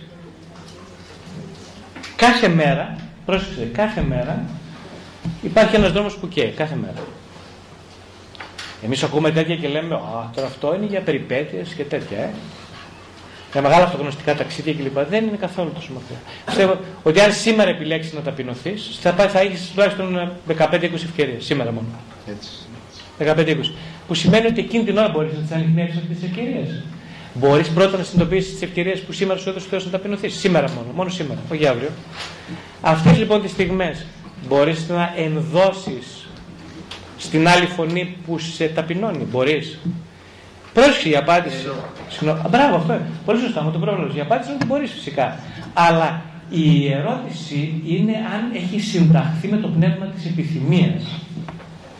Γιατί η απάντηση, για να απαντήσω και στην άλλη προηγούμενη ερώτηση, είναι ότι εγώ δεν θέλω να ταπεινωθώ. Λυπάμαι πολύ. Το εγώ δεν θέλω ποτέ να ταπεινωθεί. Όχι. Δεν θέλω. Φυσικά και δεν θέλω. Ούτε να ταπεινωθώ δεν θέλω. Ούτε να μου πεις και μια καλή κουβέντα. Ούτε να γίνω χριστιανός δεν θέλω. Δεν θέλω τίποτα. Αλλήμον δεν θέλω να γίνω χριστιανός. Φυσικά και να, εγώ δεν, πρόκειται, δεν πρόκειται ποτέ να θέλει να είναι χριστιανικό. Το εγώ τα συγχαίνονται όλα αυτά τα πράγματα. Ε, η επιθυμία όμως ε, σε προσκαλεί να γίνεις χριστιανός. Και εδώ είναι η τεράστια διαπάλεια, αυτή η διπολικότητα του ανθρώπου που κινείται σε ένα, σε ένα πάρα πολύ εχμηρό συνεχές. Το συνεχές του φόβου και της επιθυμίας. Σε αυτό είμαστε όλοι κάθε μέρα της ζωής μας 24 ώρες το 24 επί 60 λεπτά της ώρας. Αν θέλουμε να το δούμε, αν θέλουμε να το δούμε, η ζωή κυλάει ανέμελα. Απλά θα έχουμε πολλά συμπτώματα. Η Αναστασία και μετά ο Γιάννης, σήκωσε σχέδια. Η Αναστασία. Ναι, ναι, εντάξει, ναι, ναι, ένας ένας. Θα φέρουμε και φαγητό. Ε, εγώ έχω δύο παιδάκια, 5 και 7 ετών, ε, και θέλω να ρωτήσω πόσο εύκολο είναι ε, να καταλαβαίνεις τι είναι αυτό που επιβάλλει στο παιδί σου που εσύ θέλεις για αυτόν. Γιατί υπάρχουν τα πράγματα που θέλεις συνείδητα και υπάρχουν και πάρα πολλά συνείδητα που ούτε εσύ ίδιος δεν έχεις καταλάβει και απλώς βλέπεις το σύμπτωμα στο παιδί σου και λες τώρα γιατί φέρεται έτσι. Ε, το ένα είναι αυτό και το δεύτερο έχει να κάνει με αυτό που είπατε για το παράδειγμα του Χριστού που είναι ε, διαρκής αυτοπαρέτηση. Ε, αυτή η επιθυμία ε, που, είναι, που υπάρχει μέσα μας, υπάρχει περίπτωση να τη συναντήσουμε ποτέ ολόκληρη. Αυτό. Πολύ ωραία. ωραία. Ε, κοιτάξτε, είναι εύκολη η πρώτη απάντηση. Πρώτη είναι πολύ εύκολη. Μέσω της ψυχοθεραπείας. ναι, έτσι δεν μιλάμε πολλά λόγια. Ο μόνος τρόπος για να είναι κανείς σε επαφή, σε διάλογο με την ασυνείδητη επιθυμία είναι μέσω ψυχοθεραπείας. Για ποιο λόγο; Γιατί δεν μπορεί να είναι ποτέ μόνος του. Ποτέ. Ε, η ψυχοθεραπεία τι είναι στην πραγματικότητα; Είναι ένας, ε, στην καλύτερη περίπτωσή της, είναι ένας ε, διάλογος με έναν καθρέφτη που σε βοηθάει ακριβώς να προβάλλεις, καταρχάς να μπεις σε ένα ανοιχτό διάλογο με κομμάτια του εαυτού που δεν είναι φανερά, τα οποία έχεις πολύ ανάγκη, συνδέονται με την επιθυμία, αλλά στην καθημερινότητα δεν μπορεί να γίνει εκτός σχέσης, εκτός θεραπευτικής σχέσης αυτό, δεν μπορεί να γίνει ούτε με τη σύζυγο, ούτε με τους φίλους, ούτε με κάποιον άλλον, γιατί όλοι οι άλλοι ξέρουν μια εκδοχή του εαυτού η οποία είναι πολύ περιοριστική και περιορισμένη η ψυχοθεραπεύτρια ή ο ψυχοθεραπευτή σου δίνουν την ευκαιρία να.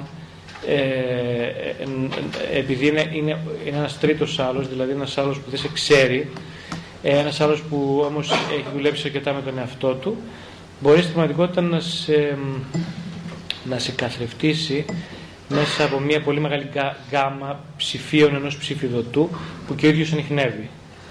Έχεις λοιπόν πολύ μεγαλύτερες ευκαιρίες και πιθανότητες μέσα σε αυτά τα θράψματα ενός άλλου καθρέφτη να ε, συναντήσεις θράσμα της δικής σου επιθυμίας. Η επιθυμία είναι πάντα συνείδητη, όπως σωστά είπες. Είναι πάντα συνείδητη, δεν είναι ποτέ συνειδητή. Το, συνειδητό, το συνειδητό είναι το θέλω, θέλω να πιω ένα καφέ τώρα, θα ήθελα ένα κομμάτι κοτόπουλο, θα ήθελα να κάνω σεξ. Αυτά είναι τα θέλω. Δεν έχουν καμία σχέση με την επιθυμία όλα αυτά. Η επιθυμία είναι κάλεσμα και είναι τελείως αόρατο. Είναι η επαφή με τον αόρατο. Ο αόρατος είναι η επιθυμία. Αυτό που δεν γνωρίζεις είναι η επιθυμία. Αυτός που θέλει να σε κατακτήσει, να χαθείς αυτόν είναι η επιθυμία. Δεν μπορείς φυσικά να ξέρεις τη δική σου επιθυμία, την ανοιχνεύεις όλη τη ζωή, ως το τέλος της. Σου εύχομαι να ανοιχνεύεις την επιθυμία. Ε, να μην σταματήσεις ποτέ να είσαι σε μια σχέση ε, ύπνου μαζί της. Αυτό είναι ο θάνατος. Ε, η άλλη ερώτηση νομίζω ήταν αν έχει τέλος. Αν μπορεί να φτάσει στο τέλος. Αυτή είναι, αυτό που είπες νομίζω είναι μια πολύ ωραία προσευχή. ίσως είναι οι πιο σημαντικές προσευχές. Δηλαδή εγώ θα το έκανα προσευχή αυτό. Αυτό. Να σε συναντήσω κύριο ολόκληρο. Γιατί, γιατί αυτό σημαίνει, ξέρεις, μετάφραση ότι θα γίνω και εγώ ολόκληρος για να συναντήσω. Είναι αυτό που λέει ο Άντωνι Μπλουμ καταπληκτικά, όπως πάντα είναι καταπληκτικός για μένα. Λέει ε, στο βιβλίο του Θέλει τόλμη προσευχή ότι είναι να παρατηρεί κανείς τον τρόπο που κάνει προσευχή, πώς κάνει προσευχή, πόσο πραγματικά αναλάζει τα ψευδή του προσωπία την ώρα της προσευχής, ε, που η προσευχή είναι κατεξοχήν το όχημα της επιθυμίας. Είναι το κατεξοχήν, ε, είναι το μείζον όχημα της επιθυμίας. Οπότε την ώρα της προσευχής, αν είσαι λίγο, έχεις μια μικρή αυτογνωσία, είσαι σε διαλλαγή με τα κομμάτια μέσω, την ώρα της προσευχής μπορείς πάρα πολύ εύκολα, αν θέλεις και αν επιθυμείς, να συνδιαλλαγείς με τα ψεύτικα σου κομμάτια. Και εκείνη τώρα λέει ο Άντωνι Μπλουμ, απλά δεν αντιμάχεσαι το, αυτά που ονομάζεις ψεύτικα κομμάτια, απλά τα βάλεις μπροστά στον εικόνισμα του Χριστού και της Παναγίας, τα ακουμπάς κάτω και λες αυτά έχω να σου δώσω σήμερα. Δεν είμαι μόνο αυτά ξέρεις Κύριε, είμαι κι άλλα. Αυτός που σε θέλει να σε αγαπήσει είναι κι άλλα. Αλλά εγώ αυτά έχω πρόχειρα σήμερα. Είμαι αποσυνδεδεμένος από σένα, δηλαδή από την επιθυμία. Λυπάμαι γι' αυτό γιατί πρώτα την ύφη την πληρώνω εγώ που είμαι αποσυνδεδεμένος. Είμαι πολύ λίγος, πολύ φτωχός, στα κουμπά πάνω στο τραπέζι, πάτε και κάνω ό,τι θέλεις. Αυτό λέει ο Άντωνι Μπλουμ, αυτό ακριβώς είναι προσευχή. Ευχαριστούμε. Ο Γιάννης.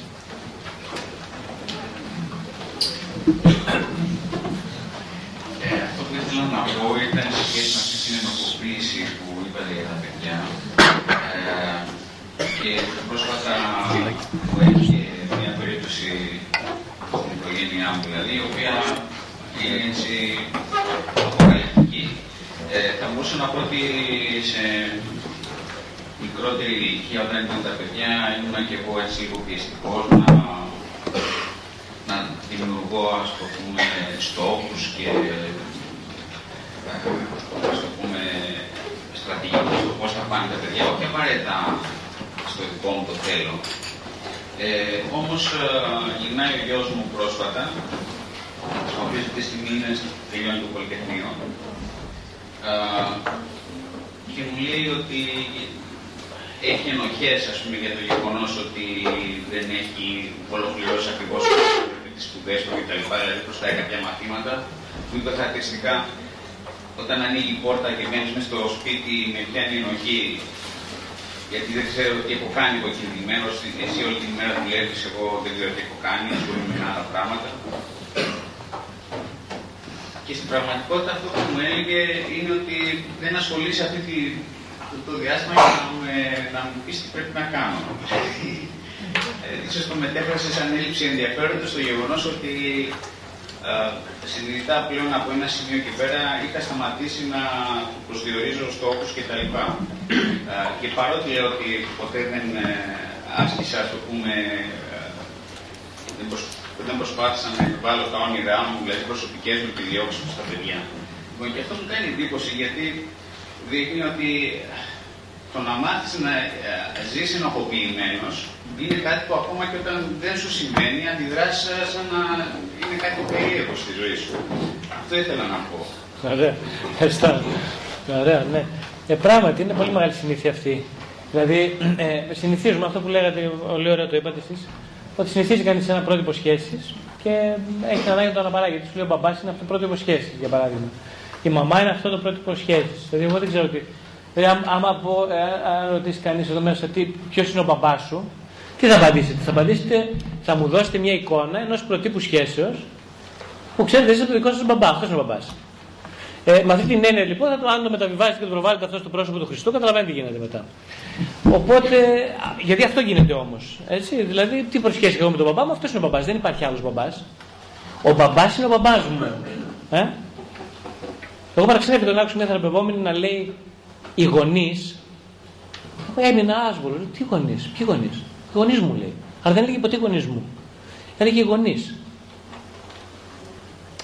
Και αυτό ήταν από μόνο του ένα ένασμο να μπούμε σε μια πολύ πιο ε, έντονη κουβέντα γύρω από το τι σημαίνει γονείς και όχι γονείς μου. Δεν υπάρχουν γονείς. Υπάρχουν οι γονείς μου. Δηλαδή είναι αυτό που είπατε εσείς, ότι το πρώτο, το, η σχέση επαναλαμβάνεται και διονύζεται. Και όσο περισσότερο ε, προσκολώμε στη σχέση αυτή, σαν να είναι μοναδική πιθανότητα σχέσης, βλέπω ότι η ζωή μου περιορίζεται. Η γκάμα των ενδοψυχικών μου επιλογών και των διαπροσωπικών πάλι περιορίζεται. Και τότε εγώ θέλω να ξεκινήσω ψυχοθεραπεία. Όταν δηλαδή, λέω κάτσε ρε παιδί μου, εμένα, ε, ναι, αλλά αυτός, ε, αυτό ήταν ναι. Δηλαδή αυτό είναι μόνο η σχέση, δεν υπάρχει κάτι άλλο. Με, με, με δυσκολεύει αυτό ας πούμε. Ε; Είναι αυτό, ο μπαμπάς. Πάνω απλό μετά βλέπω έναν ένα μπαμπά, ας πούμε, καλύτερο από μένα. Από τον μπαμπά μου. Και λέω, κάτι πάνω, υπάρχει και αυτό. Α, τι ωραία. Υπάρχουν και κάτι, υπάρχει ελπίδα λοιπόν. Λέω μια άλλη μαμά, λέω, τι ωραία, υπάρχει ελπίδα. Ε, ένα, ένας, ένα από τους ρόλους του γονιού είναι λίγο να φύγει από αυτή την αίσθηση της κυριότητας, ένας καθήκον, και να χαίρεται ότι το παιδί του είναι χαρούμενο ακόμα και αν βρει και έναν άλλον που μπορεί να παίζει ένα πατικό ρόλο. Δηλαδή, αν βρει και ένα πνευματικό, ε, ε, και να τη μάνα να πει: Α, δεν σιγά, καλύτερα από μένα υπάρχει. Σε μένα θα τα λες όλα. Τι πάει τον ψυχολόγο του, σε μένα τα λες όλα, ε. Σε εγώ δεν είμαι, τι, αφού υπάρχω εγώ, γιατί πας και τα λες όλα, ρε παιδί μου. Α, αν φύγει λοιπόν από αυτό η μαμά και ο μπαμπάς, σημαίνει ότι αρχίζει να χαίρεται με το παιδί, με την ευτυχία του παιδιού. Τι σημαίνει χαίρομαι με την ευτυχία του παιδιού, χαίρομαι που το παιδί μου είναι ένας άλλος. Για να είμαστε δίκαιοι, ποιος έχει σηκώσει ώρα χέρι και δεν τον είδε; Ε, το Βασίλη τον είδε πολύ. Για να είμαστε δίκαιοι. Εσείς που βλέπετε από πίσω; Πολύ ώρα, πολύ ώρα. Εσύ ποιο ε, ακούστε κάτι, όχι, για να είμαστε δίκαιοι. Ο Βασίλης τον βλέπω και εγώ πολλή ώρα. Και ποιος άλλος, η Όλγα, ποια Όλγα; Η Όλγα και πάμε στη ναι. Α είναι ο Βασίλης αφού εκεί και μετά η Όλγα και να δούμε το χρόνο γιατί να μην φέρνουμε το φαγητό. Λοιπόν, λίγο ησυχία για να προχωρήσουμε. Ε; Και ανοίξτε και το παράθυρο γιατί κάνει ζέστη. Είστε καλά. Ε, λέγε Βασίλη και μετά ας πίνουμε και οι δύο μας τις ερωτήσεις. Και ναι, ναι, ναι, δύο. δύο. Ε, εγώ με τη σειρά μου ήθελα να σας ευχαριστήσω, αλλά ταυτόχρονα να ζητήσω και συγγνώμη και υπάρχει πλάτο Μάρτινας εδώ Δημήτρης. Χθες το βράδυ 9 η ώρα είμαστε μαζί και μου είπε θα σα δω αύριο. Λέω ε, θα μιλήσει κάποιος ψυχοθεραπευτής ε, υπαρξιακός και δεν συμμαζεύεται και λέω τι θα πάω να ακούσω. Ξέρω τι θα μα πει και ευτυχώς που έτρεξε και ήρθα. Δεν είστε καλά. Ευχαριστώ εγώ για το είπατε. Ήθελα να σας πω πραγματικά αυτό σημαίνει ότι δεν έχει εμπιστοσύνης. Λοιπόν, αυτό, αυτό, μου το είπε, αυτό μου το είπε ο Δημήτρης. Μου λέει ότι όποιος, όποιος φέρνει ο Παπούλης είναι λέει καλή. Ευχαριστώ Δημήτρη. Πατέρα, μια μικρή αποτυχία είναι για εσάς. Το ξέρω, δεν το ξέρω. Να δεις πόσες πολλές είναι. Ε, λοιπόν, τώρα σοβαρά, πραγματικά έχω μια ερώτηση να κάνω, επειδή ε, ακριβώς αυτό που αυτή η σκέψη μου ήταν επειδή ε, ε, διαβάζω τελευταία για τους πατέρες και το μάξιμο τον ομολογητή και τον νήσι στον Γρηγόριο και λέω τι θα μας πει αυτά που τα έχει πει εδώ, τα έχουν δει οι πατέρες και ξεπλάγει που είδα που μας λέτε τα, αυτά τα πράγματα. Ε, και το, τα ίδια αυτά τα πράγματα που διαβάζω δηλαδή, μας τα λέτε εσείς σαν επιστήμονες και κάνει εντύπωση που βάζει το χρυσό στο κέντρο. Το ερώτημα είναι το εξή, ότι αυτά που μας λέτε είναι πάρα πολύ ωραία, γιατί είμαστε σε μια εδώ ομίγυρη, οι οποίοι έχουμε, προσπαθούμε να έχουμε τον Χριστό στα κέντρα και ακούω πολύ ωραία. Όταν, έχετε, όταν έρθει κάποιος άλλος όμως ε, και δεν πιστεύει στο Θεό, πώς θα του πείτε αυτό για το έψιλον σε επιθυμία στο κεφάλαιο ότι είναι ο Χριστός και πώς θα το καθοδηγήσετε; Αυτό ήθελα να το ρωτήσω. Ευχαριστώ. Ωραία. Και, η την επόμενη, ναι. Και η ώρα από πίσω. Μας μοιάζουν. Και εγώ να σας ευχαριστήσω για τον απλό και ειλικρινή τρόπο που μας μιλήσατε. Δηλαδή, συνδυάσατε Φρόιντ, Λακάν και Ρεκαλκάτη με έναν τρόπο που εγώ δεν τον έχω ξανακούσει. Ε, το ερώτημά μου εμένα είναι τελικά το αίτιο της επιθυμίας. Είναι ο Θεός αυτό. Θέλω να μου πείτε κάτι γι' αυτό. Η σχέση του Αγίου με την επιθυμία, βασικά αυτό. Κόβω το θέλημά μου και ανακαλύπτω την. Έχω περισσότερες πιθανότητες να ανακαλύψω την επιθυμία μου, είναι ο Θεός, η φωνή μέσα, που θέλει μέσα να Αυτό. Ωραία. Ωραία, καταρχάς να απαντήσω στον κύριο που μου άρεσε η τοποθέτησή του. Ήταν ωραία. Ε, λοιπόν, ε, η απάντηση είναι πολύ απλή. Φοράω την άλλη μουτσούνα και λέω δεν μιλάω για Χριστό. λοιπόν, ε, κάνω χιούμορ. Κοιτάξτε, καταλαβαίνετε κι εσείς ότι όπως ε, οποιοδήποτε επάγγελμα ένας άνθρωπος είτε είναι πνευματικός, είτε είναι θεραπευτής, κάνει, ασχολείται με ανθρώπους, δεν μπορεί παρά να είναι ο εαυτός του σε κάθε εκδήλωση ε, είτε το δηλώνει είτε δεν το δηλώνει. Δηλαδή, οπότε το τι λέμε. Εντάξει, έχω μερικά εικονίσματα στο γραφείο. Μια φορά θυμάμαι ήρθε κάποιος νεαρός, τα είδε και λέει στην θύμωση και έφυγε, ας πούμε. Που είδε τα εικονίσματα, θέλω να πω. Εντάξει, αυτό και ας πούμε ήταν πολύ ωραία πρόκληση γιατί αν έμενε. Θύμωση μου το είπε, με, με, με κνευρίζουν αυτά τα εικονίσματα που βλέπω εδώ πέρα και το θεωρώ παράδεκτο εκ μέρους σας, σαν ψυχοθεραπευτής, να έχετε εικονίσματα τόσο πολλά εδώ στο γραφείο. Και σηκώθηκε και έφυγε. Αυτό, κοιτάξτε τώρα, αυτός ο άνθρωπος είναι συνδεδεμένο με την επιθυμία. Αυτός ο άνθρωπος είναι ένας άνθρωπος συνδεδεμένος. Γιατί ξεκινάει πολύ ωραία τη θεραπεία. Με θυμό, αλλά φεύγει πριν ξεκινήσει. Δηλαδή, αυτό είναι το πρόβλημα. Και αυτός ο άνθρωπος μου είπε κάτι πολύ σημαντικό, αλλά το είπε μέσα σε πολύ αδύναμα συμφραζόμενα, υπό το πρίσμα ενός θυμού, και έφυγε αμέσως μετά. Αν έμενε όμως, ήμουν σίγουρος ότι αυτός είχαμε να κάνουμε πάρα πολύ ωραίες συζητήσεις με αυτόν τον συγκεκριμένο νεαρό. Ήταν 20-25 χρόνια. Πάρα πολύ ωραίες. Ειδικά μαζί μου πιστεύω ότι θα ταιριάζαμε πολύ. Δυστυχώς δεν το άντεξε, βρήκε ένα πρόσχημα, πάτησε στην εικόνα και έφυγε. Ε, οπότε πράγματι κάποιοι, μου, κάποιοι συνάδελφοι μου λένε ότι δεν πρέπει να έχεις εικόνες καταρχάς στο γραφείο. Το θεωρούν απαράδεκτο. Εγώ διαφωνώ μαζί τους. Ο λόγος που διαφωνώ είναι πολύ συγκεκριμένος. Είναι γιατί ε, δεν πιστεύω ούτε στις θεραπευτικές σχολές, ούτε, ούτε, ούτε, ούτε. Πιστεύω στο πρόσωπο του θεραπευτή το πρόσωπο του θεραπευτή όμως ε, έχει τα, ε, τα, ε, επικοινωνείται και μεταεπικοινωνείται στη συνεδρία μέσα από τα συνείδητά του συμφραζόμενα και του ιδίου και της θεραπευτικής σχέσης. Δηλαδή είτε εγώ βάζω εικόνισμα είτε βάλω το βούδα εγώ θέλω να είμαι χριστιανός παρόλα αυτά και αυτό θα επικοινωνηθεί. Για παράδειγμα. Ε; Δηλαδή θέλω να πω είτε έχω τα εικονίσματα είτε δεν τα έχω ε, ο άνθρωπος που αν διαλέξει κάποιος να μείνει μαζί μου σε ψυχοθεραπευτική σχέση, ε, θα διαλέξει αυτόν που είμαι πίσω από αυτά που φαίνονται. Αυτό είτε το ξέρει είτε δεν το ξέρει, είτε δεν το ξέρει.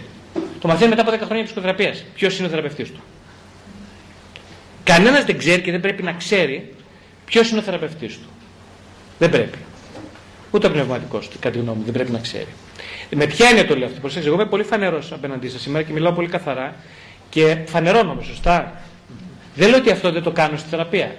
Λέω όμως ότι δεν μιλάω για τις για τις περιθέσει μου στη θεραπεία. Για τις χριστιανικές τέλος πάντων καταβολές ή πεπιθήσεις. Δεν χρειάζεται απλά. Καθόλου δεν χρειάζεται. Δεν μπορώ να βγάλω τα εικονίσματα, όχι. Αυτό δεν γίνεται. Δεν γίνεται γιατί πρώτον ε, είναι αναπόσπαστο, ε, αναπόσπαστο κομμάτι αυτό που κάνω εγώ. Δηλαδή να τα βγάλω το κονίσματα, είναι να κόβω το ένα το πόδι μου και το πετάω έξω στο παράθυρο. Και λέω κάνει θεραπεία με το ένα πόδι κομμένο. Είναι σωστό αυτό; Θα μου το σύστηνε κανείς θεραπευτής; Ε, λοιπόν, όχι, γιατί να το κάνω; Όχι. Ο Άγιος Λουκάς ξέρει την ιστορία του. Ε, έφαγε διωγμούς γιατί είχε το εικόνισμα. Ε, και είπε ότι εγώ δεν θα χειρουργήσω αν δεν βάλω το εικόνισμα της Παναγίας. Και πάρα πολύ άγιος. Ε, θέλω να πω ότι ουσιαστικά ο Άγιος Λουκάς σκέφτομαι ότι ο λόγος που δεν ήθελε να βγάλει το εικόνισμα της Παναγίας είναι γιατί ήξερε και τώρα πάω στο επόμενο ερώτημα της συναδέλφου που πάνω ψηλά. Ήξερε λοιπόν ότι δεν χειρουργεί ο ίδιος. Καταλάβατε; Λοιπόν, και εγώ έχω τώρα εδώ τη χαρά και την τόλμη, που δεν είναι τόλμη γιατί είστε εσείς. Αν ήταν άλλο κοινό δεν θα τα έλεγα αυτά. Δεν θα τα έλεγα γιατί, γιατί δεν θα μ' άκουγε το κοινό το άλλο. Εσείς μπορείτε και ακούτε και έχω την ευχαίρεια και τη χαρά να το μοιράζομαι. Ότι δεν είμαι εγώ που θεραπεύω. Κανένα εγώ δεν μπορεί να θεραπεύσει κανέναν. Θα το πω έτσι πολύ απλά. Και αυτό είναι η ευτυχία του θεραπευτή, ότι δεν θεραπεύει ο ίδιος. Ναι. Και στην προσευχή μου λέω επίτηδες, Κύριε βοήθησέ με να βοηθώ τα παιδιά σου μιλώντας για τα βιολογικά μου παιδιά. Ε; Και όχι μόνο τα βιολογικά μου παιδιά. Γιατί δεν είναι δικά μου. Γιατί το εγώ συνέχεια μου τονίζει κάθε μέρα. Είναι δικά σου τα παιδιά, είναι δικά σου, είναι δικά σου. Είναι δικά σου. Και εγώ λέω μπάστα. Ωραία. Λοιπόν, εγώ θα αρθρώσω άλλη φωνή. Κύριε, βοήθησε να βοηθώ τα παιδιά σου σαν να ήταν δικά μου παιδιά. Πολύ ωραία. Ε, να πούμε πόσες, μία ακόμα, δύο μαζεμένες, πόσες έχουμε. Εσύ έχεις σηκώσει πολύ ώρα. Να είμαστε δίκαιοι. Και εσύ, εσύ που βλέπεις παρακολουθεί. Ποιον την Όλγα δείχνεις. Η Όλγα και... Μαζί η Όλγα, ερώτησε όμως. Ε. Όλγα, Όλγα. Ή... Και εσύ, και εσύ μαζί. Και μετά εσύ και σταματάμε. Τι να κάνουμε, πρέπει να βάλουμε και Θα έρθει πάλι ο Γρηγόρης, τώρα του άρεσε. ε. Αρκεί να μην καταπιέσει την επιθυμία του. Η Όλγα, έλα. Αποφασίστε.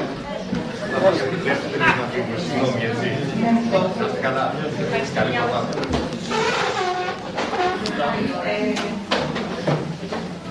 Λοιπόν, ε, και εγώ θα, θα πω για αυτό το, για την επιθυμία. Ε, εγώ, ε, που είπατε για το Εύσηνο και για τον Χριστό και ότι την επιθυμία ουσιαστικά ε, την, δεν τη βρίσκουμε. Την επιθυμία μας είναι να κάνουμε, την ψάχνουμε, πρέπει να πέφτουμε, να τολμάμε κτλ. Αυτό το καταλαβαίνω όσον αφορά το βασικό στόχο που είναι και πρέπει να είναι και είναι όντως μέσα μας είναι ο Χριστός. Βέβαια, ε, ε, εδώ, σε αυτή τη ζωή, όταν λέμε επιθυμία, εννοούμε να σκάψω μέσα μου. Ερώτημα, παρακαλώ, επειδή ο χρόνος πιέζει. Να, να σκάψω μέσα μου, να βρω εμένα, να βρω την αλήθεια μου. Ε, κουβαλάω προθυμένα από το σπίτι, πάω σε λάθος δουλειές, αποφασίζω στη μέση ηλικία να βρω την αλήθεια μου, να βρω ε, ποιος είμαι. Να, να καταλάβω ότι εδώ δεν είμαι τυχαία που έχω έρθει και ότι προ, προφανώς και ένα επάγγελμα θα ήταν το καλό για μένα. Άρα η ερώτηση είναι ότι πώς τελικά μπορεί κάποιος μέσα από όλα αυτά τα μπερδέματα και τα αποθυμένα που έχει και από το σπίτι και όλα αυτά να βρει εν τέλει ποιος είναι και να βρει ε, την επιθυμία του αναφορικά με όλα τα βασικά κομμάτια της ζωής του. Είτε αυτό είναι επάγγελμα, είτε αυτό είναι σχέση. Εκτός αν εννοείται ότι η επιθυμία, ε, δεν έχω καταλάβει καλά, και ίσως η επιθυμία που λέτε εσείς δεν αναφέρεται σε αυτά τα κομμάτια. Ε, ε, εντάξει, το θέμα. Άλλη μία, άλλη μία. Ναι, ναι, ναι, ναι, ναι. Η Όλγα και η, και η, η Ρένα. Ε, εγώ, σύμφωνα με τις σημειώσεις μου, ε, είχα γράψει ότι στην αρχή είπατε ότι η επιθυμία εδράζεται σε μία έλλειψη, σε μία στέρηση και ότι αυτή είναι η κινητήριος δύναμη τελικά της επιθυμίας και γενεσιουργός ευθύρας. Και το συνέδεσα με εκείνο που είπατε για τους δεσιντεράντες που καθόντουσαν και κοιτούσαν τον έναστρο ουρανό και περιμέναν τους συντρόφους τους να γυρίσουν. Και για μένα αυτή η επιθυμία συνδέεται με μία βασική ερώτηση που θέτουμε κοιτώντας τον έναστρο ουρανό. Ερώτηση και έρωτας είναι το ίδιο πράγμα. Ο έρωτας είναι μία ερώτηση που θέτουμε προς το άγνωστο. Είναι αυτή η παλινδρόμηση μεταξύ της γνώσης και της άγνοιας. Και είναι αυτή η κινητήρια δύναμη τελικά της ζωής που μας πρόχνει να βγούμε από τα όρια μας, να ψάξουμε κάτι έξω από μας. Στις προσωπικές μας σχέσεις τώρα βλέπω ότι χωλένουμε όλοι σε αυτό το σημείο. Δεν θεωρούμε τον άλλον κάτι, σαν κάτι προς κατανόηση, προς γνώση. Ε, τον θεωρούμε ήδη δεδομένο.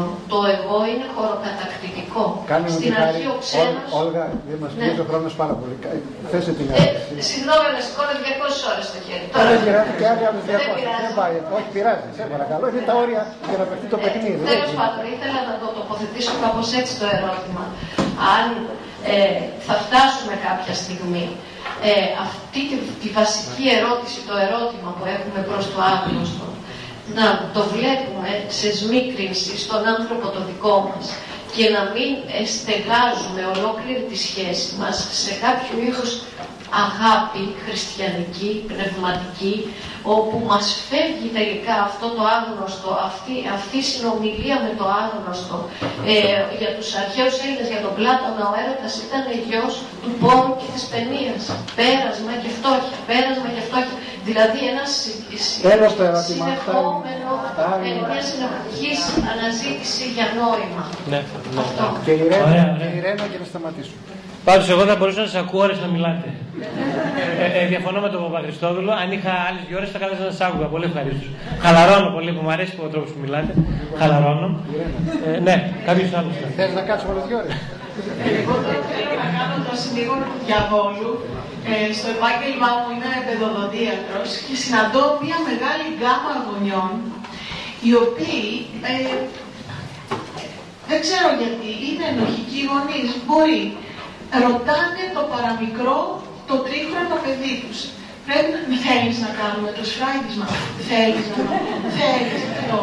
Και, και, και αφήνουν εμένα να ταπωθώ με το, με το παιδάκι και τους έφηβους. Εκεί γίνεται χαμός. Ειδικά τα παιδιά που θέλουν καλούς βαθμούς. Εκεί γίνεται χαμός. Ρω- Τα ρωτάνε τα πάντα, αν συμφωνούν. Και παίρνω εγώ τώρα μια θέση να τσακωθώ με το παιδί γιατί αυτοί δεν θέλουν να έρθουν σε σύγκρουση. Είναι αυτοί οι ενοχικοί γονείς που λέτε; Πάρα πολύ ωραία ερώτησή σας. Σας ευχαριστώ πάρα πολύ. Την περίμενα πολύ ώρα. Μισό λεπτό. Λοιπόν, είναι η τελευταία ερώτηση, δεν έχει άλλη, είναι και τέταρτο. Έτσι. Κρατήστε τις ερωτήσεις, γράψτε τις, συγγνώμη και για την Όλγα και για Το οποιοδήποτε οποίο άλλο. βέβαια δεν συμβαίνει με τους Γερμανούς. Μην νοιάζεσαι, φτάνει, φτάνει. Λοιπόν, λοιπόν, λοιπόν, περιμένετε, όπα. Σας παρακαλώ. Είναι ώρα μία και τέταρτο. Επειδή δεν είναι ωραίο ξαφνικά να σηκώνονται την ώρα που γίνεται αυτό και να φεύγει ο κόσμος, ας απαντήσει τώρα ο Γρηγόρης αυτά. Όποιοι έχετε ρωτήσει συγγνώμη που δεν μπορούν να απαντηθούν, κρατήστε τις όταν ξαναέρθει. Οι υπόλοιποι κρατήστε τα όλα να τα συζητήσουμε εδώ και να τα βάλουμε κάτω και να τα μιλήσουμε άνετα. Έτσι. Δεν μπορεί να πάει άλλο. Ε, Γρηγόρη. Λοιπόν, να απαντήσω στη τελευταία που είναι μια πολύ σχηματοποιημένη ερώτηση τη δική σας. Ε, στη- η- ναι, η αλήθεια είναι ότι και εγώ έχω το ίδιο ε, θέμα. Παρατηρώ συνέχεια ότι οι γονείς ρωτάνε το παιδί, ρωτάνε, ρωτάνε. Ε, ρω- ρωτάνε οι γονείς τι θέλει το παιδί και όλα αυτά. Βασικά προϋποθέτουν με αυτόν τον τρόπο ότι το παιδί είναι ο γονιός τους. Ωραίο. Ε, οπότε στην πραγματικότητα δεν υπάρχει κάτι πιο, ε, πιο απειλητικό για ένα παιδί από το να αναλάβει τόσο φανερά και αποκάλυπτα το ρόλο ενός γονέα. Ε, δεν ξέρω, να νομίζω σας απάντησα πολύ καθαρά. Οπότε καταλαβαίνετε ότι ναι, το παιδί ε, βεβαίως και έχει θέλω, βεβαίως και πολύ σωστά θα, πε- θα, το να ακούμε, να ακούμε το θέλω του παιδιού, να περισσότερο θα έλεγα να το αφουγκραζόμαστε ή ακόμα πιο συγκεκριμένα να δημιουργούμε χώρο, όπως εγώ δημιουργήσα χώρο για εσάς να μιλήσετε, εσείς για μένα πριν από λίγο να μιλήσω εγώ. Αυτό είναι που χρειάζεται το παιδί. Να δημιουργήσεις χώρο. Όχι να κάνεις ερώτηση, τι θέλεις, πες μου κάτι, αλλά κάτσε όπως και εσείς με ακούτε τώρα που σας μιλάω, έτσι να, ακούσεις, να ακούσετε το παιδί. Όχι όμως σε σχέση με το σφράγισμα, αν το κάνουμε σήμερα το σφράγισμα ή όχι. ε. Όχι. Γι' αυτό αποφασίζει ο οδοντίατρος με το γονιό.